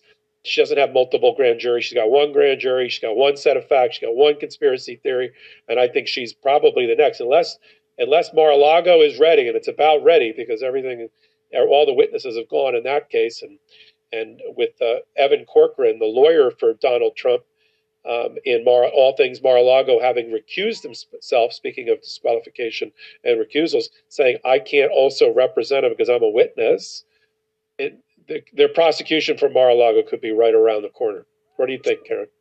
Yeah. Um, speaking of Jack Smith, um, can I give two fun facts? Yeah, of course. So, um, totally off topic, but um, so when you when you work at the Manhattan DA's office, it's all about what class. Everyone's like, "What class are you? Like, what year did you start?" Because you start as an incoming class after law school. So everybody starts right after Labor Day, and whatever class you're in, you sort of you move up together, right? It's it's a it's kind of a big deal. So like I'm class of 92 and I'm still friends with people from the class of 92. My husband was class of 1990. It's like a big thing, right? Well, Jack Smith was the class of 1994 in the same small bureau that I was in, right? So he came to I was 2 years senior to him and and we worked together. But do you know who else? I don't know if this if you guys addressed this or if we addressed this on Legal AF, but you know who else was the class of 1994? Juan Merchan. Oh yes, no, we haven't. Uh-uh. So Jack Jack Smith and Judge Juan Merchan.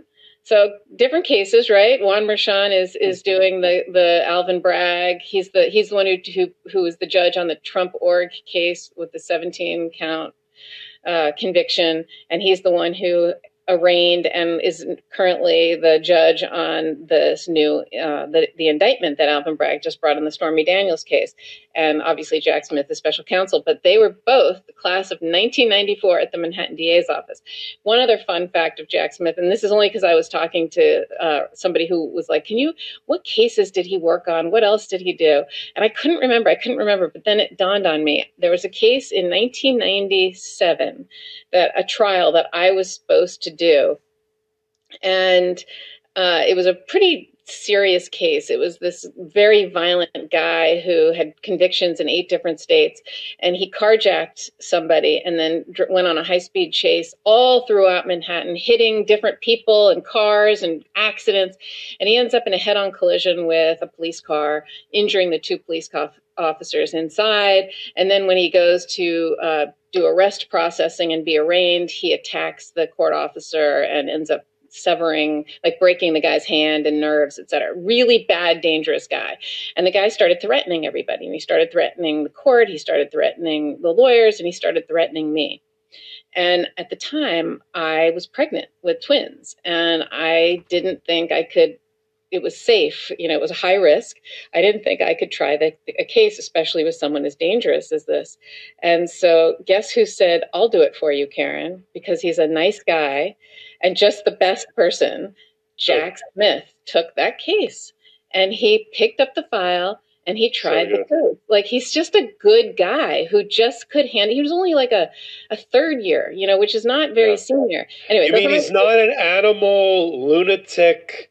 He's a nice person who like felt sorry for me because I was totally stressed out with this really yeah. violent, terrible guy, and here I am, you know, giant with twins, yeah. and I'm like, I just can't handle this stress with you know this guy threatening me, and he's already attacked people, whatever. And Jack is just a good guy who said, "I'll pick it up and do it for you." Yeah, who was a good guy starting three years out of law school and has exactly. been a good guy his whole life. That's, exactly. You know, anyway, so I just wanted to share that. Yeah, I like those are just, good. You know. That, that's why people tune in for that kind of anecdote. Let's turn to your office, your old office. Speaking and talk of. about and speaking of, and talk about a case that's got going on right now. In fact, we got some updated reporting we'll do right when we get to that moment in our segment. Um, I'm going to do one minute, turn it all over to you. Alvin Bragg prosecutes Donald Trump, gets 34 count indictment against him related to Stormy Daniels, business record fraud, election election connection, if you will, for a felony. And um, that case is in front of Judge Merchan, who we just got through talking about. Um, in the meantime, the MAGA right-wing Republicans, Jim Jordan, who head the who heads the House Judiciary Committee, because they've got nothing better to do because they don't have the numbers to pass any legislation. So they just got to run around doing investigations and, and trumped up um, trumped up committees all day long as a payback for Jan 6. Decide that they're because Donald Trump told them to. Decided that they're going to go after a local prosecutor prosecuting local crime about events that happened before somebody was even president, and that is Donald Trump for something that happened before he was president, uh, led by the duly elected um, uh, prosecutor for Manhattan, Alvin Bragg, elected by the people of the state of New York. Here it implicates, uh, so he decides he's going to drag Alvin um, by letter, at least, not by subpoena, to come to Washington to testify about the prosecution of the former president about events before he was even president and why that's appropriate. And he's also bringing in Mark Pomerantz, now, I guess, retired or retired to private practice, who who was a special prosecutor for a two year period of time, starting with Cy Vance and ending on the 90th day of Alvin Bragg's tenure when he took over from Cy Vance, who was investigating everything. Trump didn't like that Alvin, in his 90th day, wasn't ready for the indicting decision, charging decision, and left the office noisily uh, with a letter and then a memoir in which he talked about insider information about the prosecutions that he worked on, including the Stormy Daniels one, made some untoward out of school comments about Alvin Bragg and Alvin and Bragg's comments. And about career prosecutors in the office. Totally. Yeah, and Al, right, and, exactly. And Alvin, yeah, we'll get to that. You'll get to that. And Alvin Bragg's comments about witnesses that are involved, like Michael Cohen, just totally inappropriate things. You do that in retirement after the case is over as a memoir, not in real time as the case is still being investigated or prosecuted. But aha, Jim Jordan said that's a great person for me, a disgruntled former prosecutor who worked on the case that's currently being prosecuted. Let's bring him to Washington and sit him in front of a whole phalanx of, of microphones, and I'll ask him a lot of questions under oath. And Alvin Bragg said, I don't think I'm going to do that. I don't think you're going to do that. Uh, because in order for Congress to have any power over anything, a committee of oversight or, or investigation, it has to be tied to a proper legislative purpose. That's what the U.S. Supreme Court says in a series of cases, including the Mazars case that you worked on, Karen. You'll talk about it, involving Donald Trump. Um, and without a proper legislative purpose, you have no subpoena power and you have no proper hearing or at all. So that's that's where it begins and that's where it ends. So Alvin moved for a motion, filed a case, and moved for a temporary restraining order and then an injunction to stop the, and quash the subpoena against Mark Pomerantz, stop him from testifying for lack of proper proper legislative purpose and because it violated state sovereignty, the sovereignty of a state in our federal system um, and of local prosecutors to be immune from attacks by the federal Congress when they don't like something because their former party leader, you know, uh, got himself into a criminal problem involving conduct before he was even president. So we had a we, there's filings on that, including one of yours. You'll talk about, and then it culminated in a hearing today in front of a judge, Vice Vyskocil, Vice Cosell, sorry, the federal judge in Southern District, of New York. By the way, a Trump appointee. We'll talk about that in a minute. Pick it up from there, Karen. Talk about Alvin Bragg firing back. What do you think about it? What do you think should happen? And then we'll talk about what did happen at the hearing today. Yeah, so what what's been happening here is this attempt at interfering with a state court criminal prosecution and looking for an excuse or a reason to have oversight over something that they don't have oversight over. So typically, Congress, because of separation of powers, does not have oversight over, say, the Department of Justice when it comes to active ongoing criminal prosecutions. And it's it's something that is fairly clear. And if congress ever were to subpoena the, someone from the department of justice to testify about an active ongoing case they would decline and it would not they would not have to uh, testify there because there is a separation of powers and it would not be appropriate. And there is no legislative purpose where you would talk about the individual facts of a particular case in, in a pending or ongoing uh, investigation or prosecution. But in state court, where this is where the con- Congress is trying to reach in and have oversight, it's even doubly problematic because not only do you have a separation of powers interest issue like the legislative and the executive branch but you also have a federalism issue right it's it's it's state versus federal and the, and that is extremely problematic for uh, for Congress because they are going into a place that they truly have no business being. And so as a result, they're looking for a an appropriate legislative purpose, some reason that they can stick their nose in the tent, right? And what they're saying is, and what they're trying to hang their hat on is that, well, well, you know, Alvin Bragg uh, said in a letter that that they used federal funds not for this case, not for the Stormy Daniels hush money case, but for a prior investigation into Donald Trump, and that was five thousand um, dollars back when Cy Vance was DA. He apparently used um, five thousand dollars of federal funding on a small portion of that case, uh, and I would say small because investigations of that size can cost millions of dollars. Right? Investigations aren't cheap, so five thousand dollars spent is is not a lot of money, and uh, but that they are saying that is uh, gives them a legislative purpose to uh, hold a hearing. And I myself have testified many times before City Council uh, on on how we spent on programs that the DA's office created or spent money on because we would have to justify how we spent our money on various programs but certainly never on a particular case.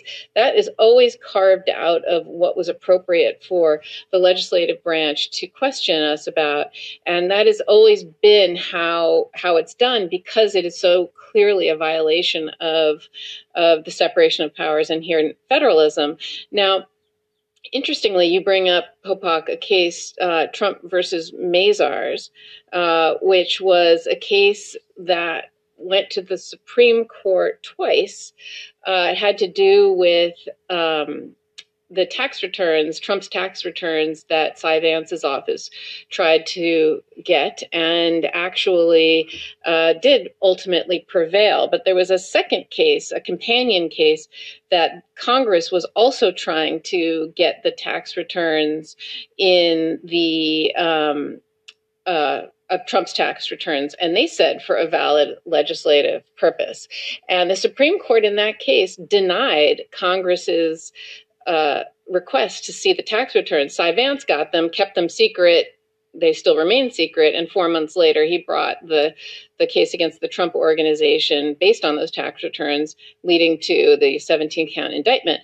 Congress did not get the the courts. The Supreme Court said, "No, Congress, you don't get to have those tax returns because it's not a valid legislative purpose." And they they created a four part test on what makes a valid legislative purpose or not. And uh, and and that's the law that um, Alvin Bragg is citing when he says that um, Jim Jordan here cannot uh, hold a hearing and call either Alvin Bragg or Mark Pomerantz to uh, testify about this pending case.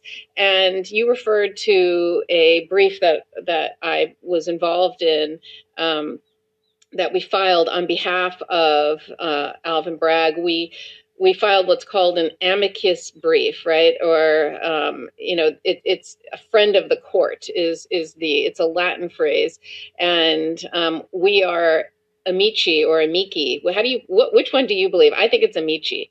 You know, the friends of the oh, court. Oh, definitely Italian to be amici. if, but I have a feeling I don't know. I'll have to have the Latin people because it's amicus yeah. curiae, so maybe it's amici.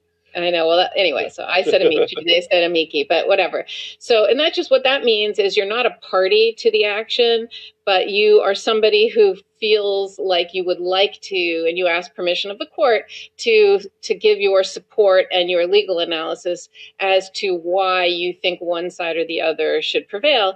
And it was um, this was a this was a brief filed by it was a 17 pages I think, and it was something that was that was um, filed by former members of Congress, former prosecutors, and former government attorneys and scholars. Of course, I'm one of the former prosecutors.